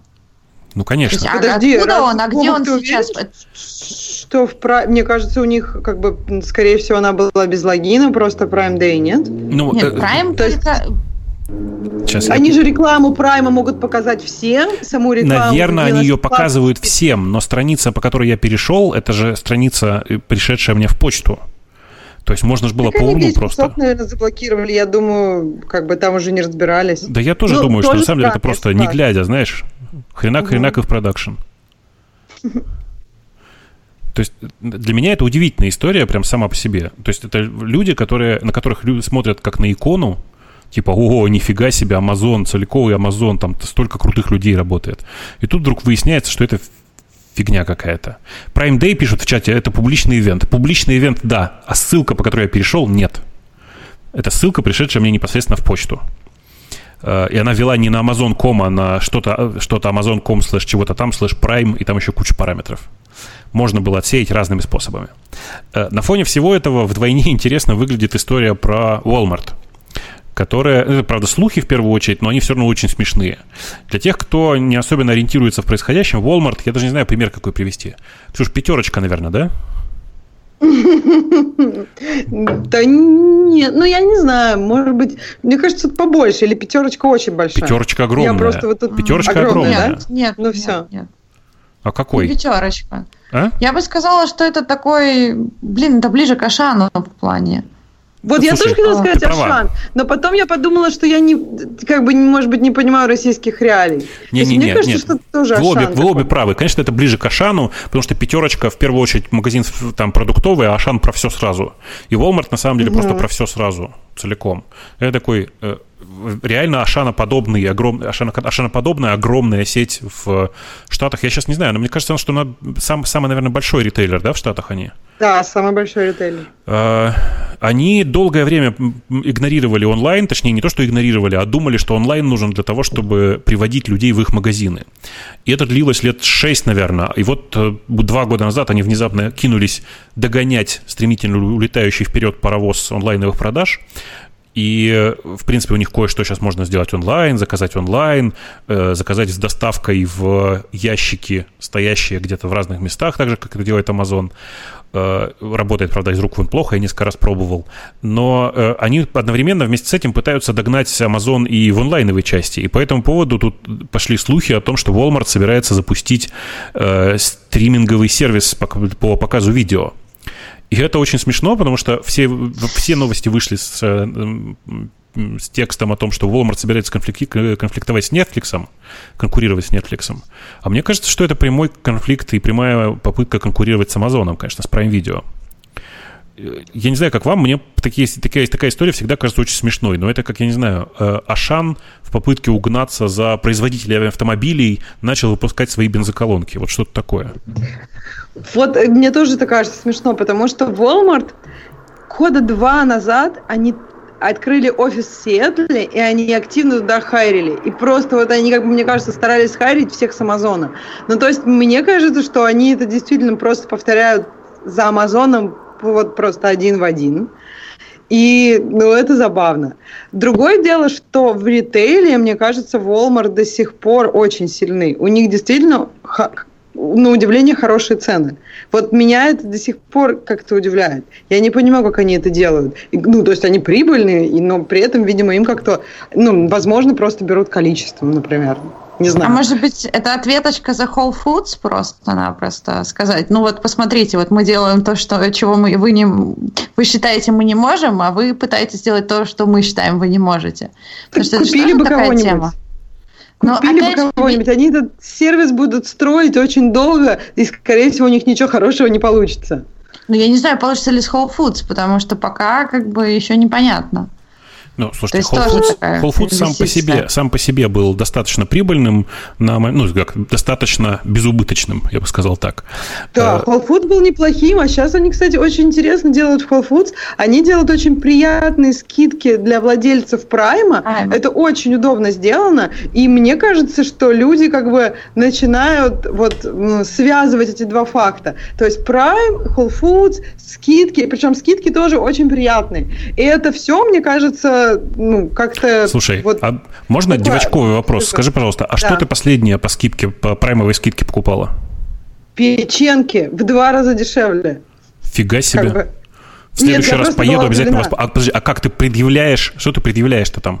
Там очень, я говорю, опять же, очень интересно, легко и технологически. Просто ставишь один раз приложение Whole Foods, и на кассе тебе просто нужно а, его открыть. А там сразу QR-код, они его это. То есть тебе больше ничего не нужно делать. Просто ага. достал телефон, я, конечно, в последнее время там с Apple с часов платила, но тут приходится телефон доставать. Но не проблема. Достаешь телефон, как бы платишь Apple Pay и показываешь им заодно Whole Foods QR-код. Прикольно. Прикольно. То есть, на самом деле, и, и в Штаты наконец-то добралась в этом смысле технология.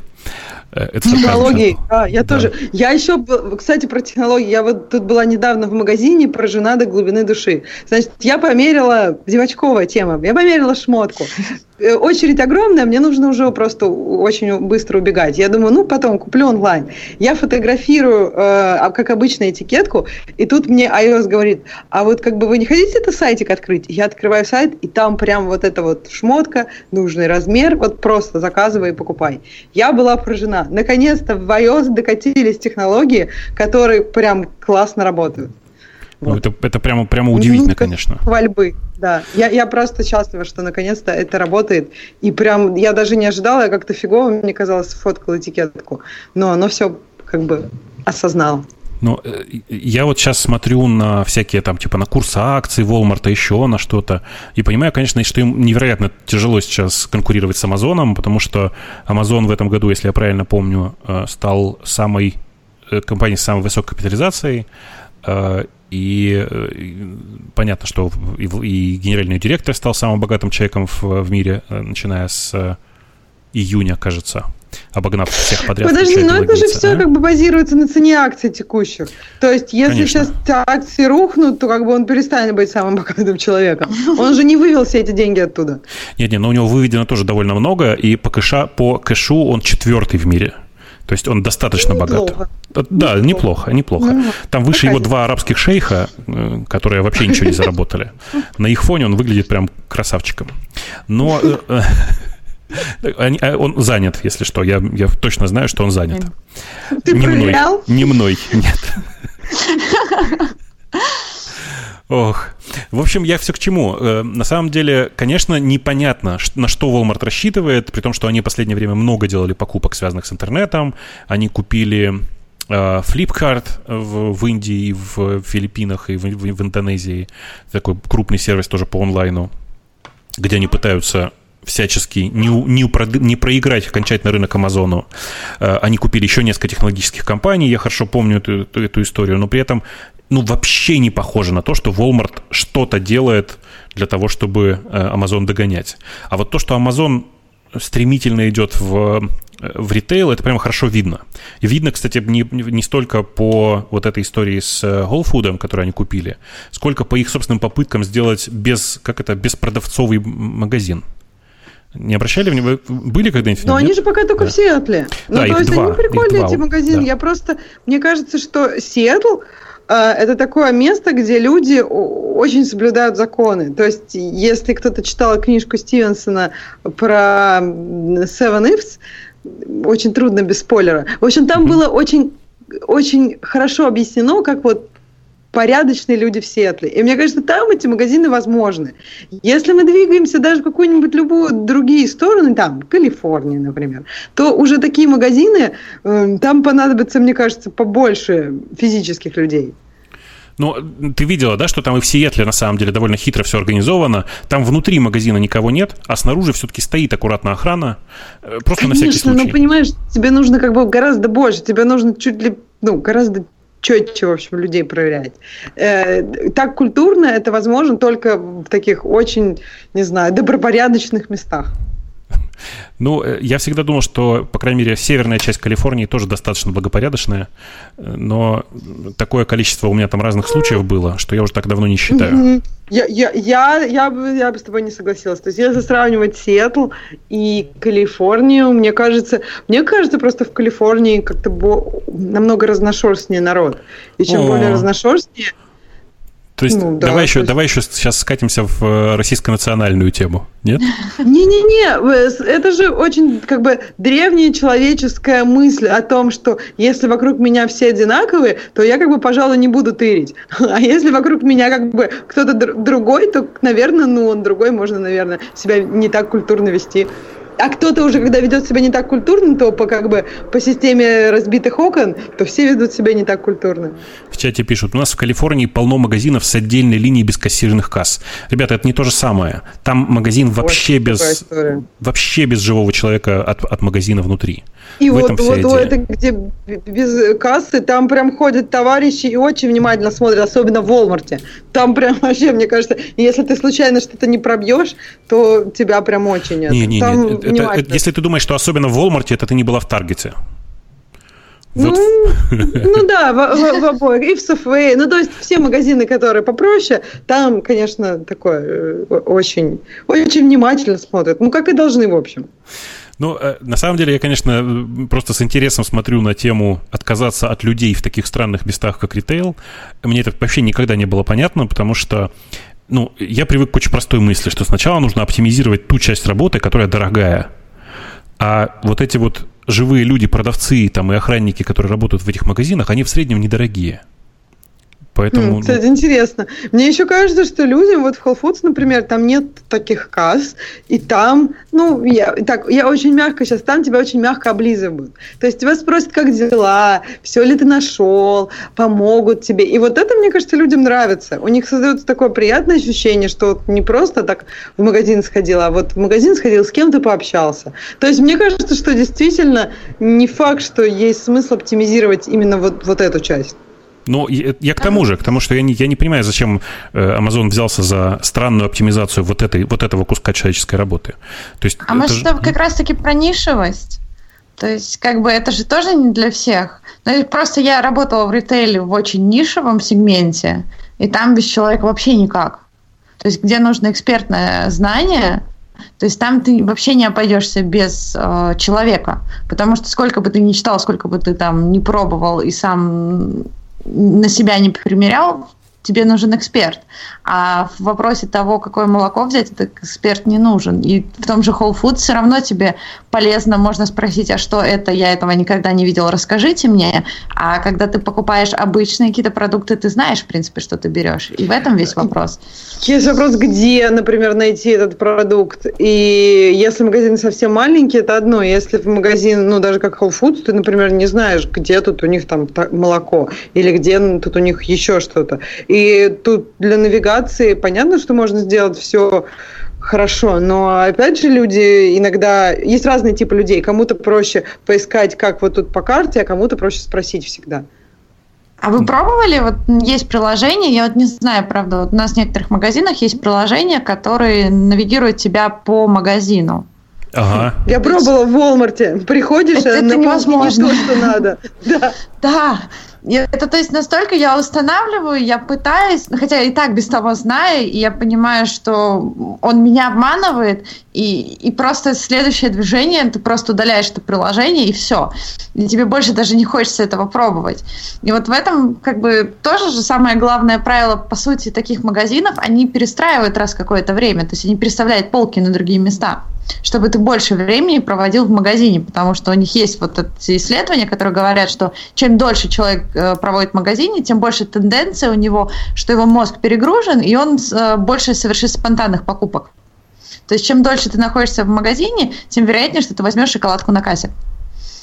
Да. Вот. И тогда вот этот весь вопрос, он опять же отпадает. То есть, по сути, ритейл хочет, чтобы ты был долго в магазине. Слушайте, а, себя. а у вас такое было в ритейловых магазинах, как бы сказать, технологической направленности. Ну, то есть я много вижу такого в, в ритейле а-ля Walmart, но я практически не видел такого в ритейле а-ля Best Buy. почему-то. Ну, слушай, у нас вот, например, я работала, собственно... Шоколадок в... не продают. Ага. Шоколадок не продают. Но у нас вот продавались, то есть мы продавали мотоэкип и э, запчасти, и в какой-то момент, ну, к сожалению, сейчас эту сеть выкупил Уоррен Баффет, и все стало очень плохо, но до этого ни в коем случае нельзя было вообще ничего двигать. То есть у нас была директива, вот если вот шлемы тут, то они тут и остаются, если куртки тут, то они тут и остаются, потому что наш покупатель должен прийти в то место, в которое он ожидает прийти. То есть абсолютно вот это вот э, как, э, собственно, вот интуитивно найти то. Если он был уже в другом филиале, то он зайдет в этот, и он найдет сразу же шлемы, допустим, или куртки, или запчасти. Это было очень важно. И все равно тоже в какой-то момент на кассе появились там орешки, шоколадки и так далее. И э, тем самым, и ты это честно замечаешь, то есть если ты провел с человеком два часа в торговом зале, а это очень часто, особенно когда речь идет о крупных суммах, он обязательно возьмет с собой орешки на кассе. А если он забежал Кушать, наверное, просто, просто тросик, даже вот так, ну ты два часа где-то провел, наверное, ты как-то добирался. То есть три часа ты уже, наверное, не ел. Если ты перед этим не, не съел очень много, то с большой вероятностью тебе просто уже немножко голодно. Но он может Я выйти как... и купить Нет. сразу же в магазине. То есть там сразу же вот прям соседняя дверь, это магазин продуктовый. Но никто туда не идет. То есть одни берут эти орешки. Причем некоторые просто смотрят и говорят, ну, вообще-то я там обещал сыну быть дома, но вот сейчас я вот опоздал на два часа, я возьму шоколадку. Но если бы он просто забежал, он вряд ли бы подумал там о своем сыне. То есть в этом есть э, то есть взаимосвязь, где-то какая-то вот эта связь того, что чем дольше ты там, тем больше ты потратишь.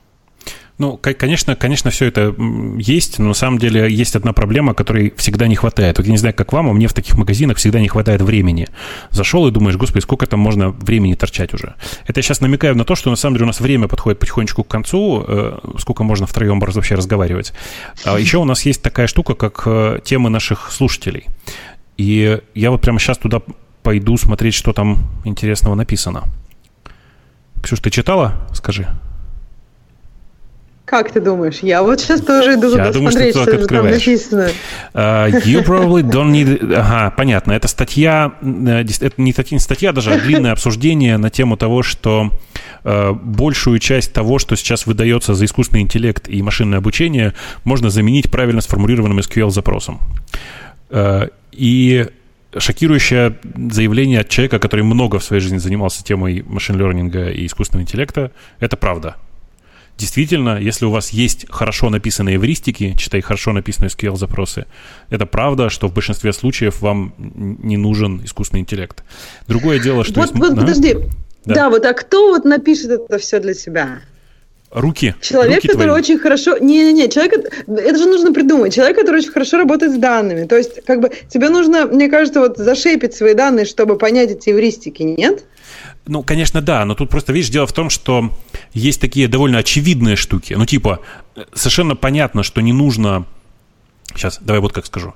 Если оказывается, что в твоем магазине 80% покупателей, кроме всего прочего, покупают один и тот же товар, положи этот товар на самое видное место, ну просто как бы возьми Отлично. и всегда его показывай. Богу. Да. Нет, шикарный пример. Вот ты говоришь, 80% покупателей покупают один товар. То есть смотри, у тебя есть просто данные, просто какие-то левые данные, что покупатели покупают. Тебе нужно эти данные, вот тебе нужно составить, сколько процентов из твоих всех покупателей покупает вот этот один товар. Конечно. То есть в смысле... это, это взгляд на эти данные, это определенный кат этих данных. Это, ну, человек должен понимать, как работать с данными. То есть, бы кто не придумает сделать вот этот срез. А если ты не делаешь этот срез, ты не знаешь, что у тебя 80%. Вообще у тебя какая кривая? У тебя может быть кривая, ну, к примеру, я грубо говоря, каждый покупатель покупает разный товар. Сколько покупателей, сколько товаров. Никакой кривой нет.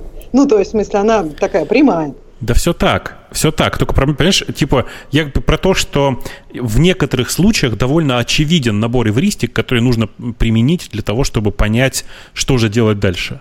Другое дело, что ну, их список довольно ограничен, и человеческая фантазия в этом месте вообще довольно ограничена. Вообще человеческая сегментация, э, она довольно грубая. А мне кажется, очевиден он тебе, потому что ты на данных собаку съел. Человеку с улицы он не очевиден. То есть он очевиден человеку, который в этом как-то разбирается. Я не знаю, мне кажется, если ты просто сейчас тупо погуглишь и не зная, как гуглить, ты не найдешь этот набор эвристик. Конечно, конечно. Нет, так и есть. Или ты, ты, ты, ты к тому, что непонятно, где взять этого человека? Или Нет, чего? я к тому, что этот человек, скорее всего, будет там Data Science. И Data Science обычно занимаются email. Я согласна, что это нифига не email и не искусственный интеллект, но это как бы работа с данными. Это надо как-то по-другому, наверное, назвать, но эта профессия есть. Просто зачастую это называется неправильным словом, но это не будет там знаток SQL. Да нет, конечно, это называется аналитик. Э, на самом деле, ты говоришь вот про что, что все равно это будет аналитик, который будет работать с данными. А будет он применять там machine learning или это просто будет хорошо написанный SQL, ну, действительно, разницы никакой. Так ведь? Да, то есть, мне кажется, просто в какой-то момент, окей, мы, возможно, упремся в том, что нам недостаточно уже просто этих эвристик, и нам нужно сделать что-то сложнее. А возможно, наверное, в 90% случаев в текущих задачах в мире, наверное, не упремся. Я не знаю, 90 от балды сказал. Это тебе виднее, сколько процентов случаев реально необходимо ML, а в каких нужен достаточно просто этих запросов. Я думаю, что там... И анализа. Я думаю, что там вот как первые 3, 4, 5 улучшений в бизнесе происходят тупо, глядя в данные, даже просто невооруженным глазом, ну, типа, просто глядя на графики и на всякое такое. А вот то, что происходит дальше потом, обычно начинается с, с ML. При этом разницы между искусственным интеллектом и ML на самом деле никакой нет. Это, ну, э, одно частный случай другого. Вот и все. Ну, базворды это базворды, как базворды ты, классные. ты разрушил Чё? просто, я, да. Я, знаешь, я, кстати, в последнее время э, вместо э, слов искусственный интеллект, потому что меня задолбало уже это говорить, вот везде, где написано ИИ, читаю Иван Иванович. И так классно всем заходит. То есть оптимизация бизнеса с использованием Ивана Ивановича. Современные техники Ивана Ивановича в оптимизации бизнеса. Да, а тут вам, возможно, не нужен Иван Иванович. Вы можете все сделать просто с SQL. Конечно, конечно. Да. Кто-то... А, следующая по популярности тема это про, как раз про то, что мы обсудили, про наши прекрасные MacBook. Э, и здесь хочется... О, кстати, кто-то пишет, да, осенью представят iFreezer. Чувак, мне, мне кажется, ты очень бедно осветил эту тему iFreezer. Потому что на самом деле это, конечно, очень легко себе представить, что осенью на презентации они выходят и говорят, что представляем вам новую подставку под ваши MacBook. Она называется iFreezer. И она не только будет охлаждать ноутбук до минус 14 градусов, необходимых для нормальной работы на сверхвысоких э, частотах, но, и здесь будет выдержана красивая пауза, он еще будет мороженое делать. Мороженое будет представлено в четырех вкусах. Шоколадное, банановое, клубничное и ванильное. А, э, с, ну, мороженое его начнет вырабатывать, начиная с 1 сентября следующего года, а пока вы можете купить его просто прямо так. Цена начинается от 299 долларов за ванильную версию. Мне кажется, как-то так должно быть. А еще его хочется лизнуть. А, мне кажется, любую технику от Apple после покупки хочется... Не знаю, как вам, ну вот мы сегодня это обсуждали, да, тоже, что всегда все хочется новое лизнуть. Ну, да. Боюсь, боюсь себе представить комментарии к этому выпуску. Ладно, я их все равно не читаю, но, но все равно, мне кажется, я, должно быть. Я, а я боюсь добавить, что я даже понимаю, откуда у нас эта природная необходимость, но я не буду рассказывать. Хорошо. Эм, иду ниже, иду ниже. Ну, это совершенно не тема, конечно, не для радиота, но тем не менее. Эм, я читал эту статью, она довольно забавная, о влиянии количества сна на ощущение счастья. Не видели, нет? Если вы внезапно... Я вот сейчас читаю, если честно, мне вот так нравятся вот такие статьи. Чувак на себе составил и как бы, ну, и делает выводы на все человечество. Вот, ну, я не знаю, я не понимаю, ну, как Фрейд так делать. делал и до сих пор цитирует. Напомню на всякий случай, что современная психоаналитика э, учение Фрейда в его классическом представлении отрицает. Но это... Но самое печальное, что его до сих пор преподают и используют, и это вот самое печальное. Да, это, это правда. Это правда. На самом деле, если вы не видели эту статью, полистайте. Э, у меня мысль очень простая. Попробуйте проделать это упражнение на себе, потому что у всех на самом деле по-разному. Это довольно сложное упражнение, потому что оно требует от вас очень много дисциплины. Э, нужно записывать каждый день, как вы себя ощущаете, там по десятибалльной шкале оценить, как все происходит. Ну, в общем, там много всего довольно довольно Еще сложно. Еще я вот да. немножко добавлю про вообще любые эксперименты, которые связаны с физическим состоянием, вот с этим так называемым ощущением счастья. И если вы экспериментируете, например, с питанием и ощущением счастья, мне кажется, нужно на самом деле собирать гораздо больше данных по-хорошему, потому что очень много аспектов на это влияет. К примеру, у вас, например, новая работа, или у вас в жизни стресс, или еще что-нибудь. И вы тут записали счастье и сон, а оказывается, что как бы причины были немножко другие. Ну, то есть, либо собирать данные как бы очень долгое, большое количество времени. Опять же, очень много разных ситуаций, болезней, там, гормональные перестройки. В общем, такие биологические эксперименты очень непростые, и нужно к ним относиться очень серьезно, если вы хотите делать какие-то выводы и потом их использовать в жизнедеятельности. Ну, конечно, надо просто очень аккуратно подходить к работе с данными, особенно когда эти данные приписаны к одному конкретному человеку. То есть ни о какой репрезентативности выборки даже в рамках одного человека в данном случае речи не идет. А, Папам, что тут еще интересного? Э, пытаюсь найти что-нибудь интересное Android. еще. А? А, ну, мы обсудили да, его да. весь. Мне кажется, что все остальные темы такие довольно, довольно мелкие, если честно. Да нет, ну вот Java Type System, ну это можно на Гиковском обсудить и со всякими любителями Java. Да, ну, да, конечно, конечно. Все Алексея, Умпутун и так далее. Мне кажется, тут может, может есть о чем похоливарить. Я думаю, что тут есть вообще темы для обсуждения. Если вы их закинете в, гин, в, в гиковском выпуске, в смысле, если вы их туда закинете, будет, ну, наверное, вполне себе классно. А я вот промотал в... О, слушайте, там есть классная тема, только она заминусованная. Э, там кто-то написал тему под названием «Вышел новый Delphi», но на самом деле это не Delphi. Вышел Community, Community Edition. Embarcadero выпустили Community Edition своего C++ билдера и Delphi. И э, вот что важно, если вы не видели эту ссылку, давайте я вам могу в в Skype кинуть вот сюда, например. Зайдите и откройте. Просто вы увидите, ради чего они ее выпускали, мне кажется. Ее открываешь, и там... Там котики? Ну, почти. Там iPhone. Но а, то есть они симулятор айфона туда вставили? Ну, посмотри или внимательно. Там теперь можно Сейчас писать, там можно писать теперь приложение О. для мобильных, это довольно давно, но дело не в этом. Угу. Ты его открой. Открыла? Да. Ну, видишь, да, вот, вот теперь вот так выглядит Delphi. Можно накидать, mm-hmm. можно накидать все раз, раз и вперед. А, и причем Но у нас, да, ага. проблема-то в другом. Он будет крашиться точно так же, как предыдущая вещь МБКДРа. То есть, как бы я просто сталкиваюсь с этим каждый день. То есть оно выглядит прикольно, но оно крашится точно так же. И в этом как бы вся, весь кайф уходит от работы с подобными приложениями. У них это самая большая проблема стабильность работы. Именно самой IDE. То есть это же. Ну, это так. Ну, это, конечно же, правда. В смысле, со времен Delphi ничего не изменилось. Э, как старшие версии, версии Borland Delphi падали сами по себе на ровном месте, так и падает то, что делает Embarcadero. Э, мы как-то это уже обсуждали в, какой, в каком-то из выпусков о том, что Embarcadero в какое-то время выкупила у Borland э, все, что касается Delphi и C++ билдера, и развивает его теперь совершенно в том же духе. У меня главный вопрос, кто это покупает? Потому что это ведь так ну, на всякий мы. случай. Ну, вы прям покупаете Delphi, да?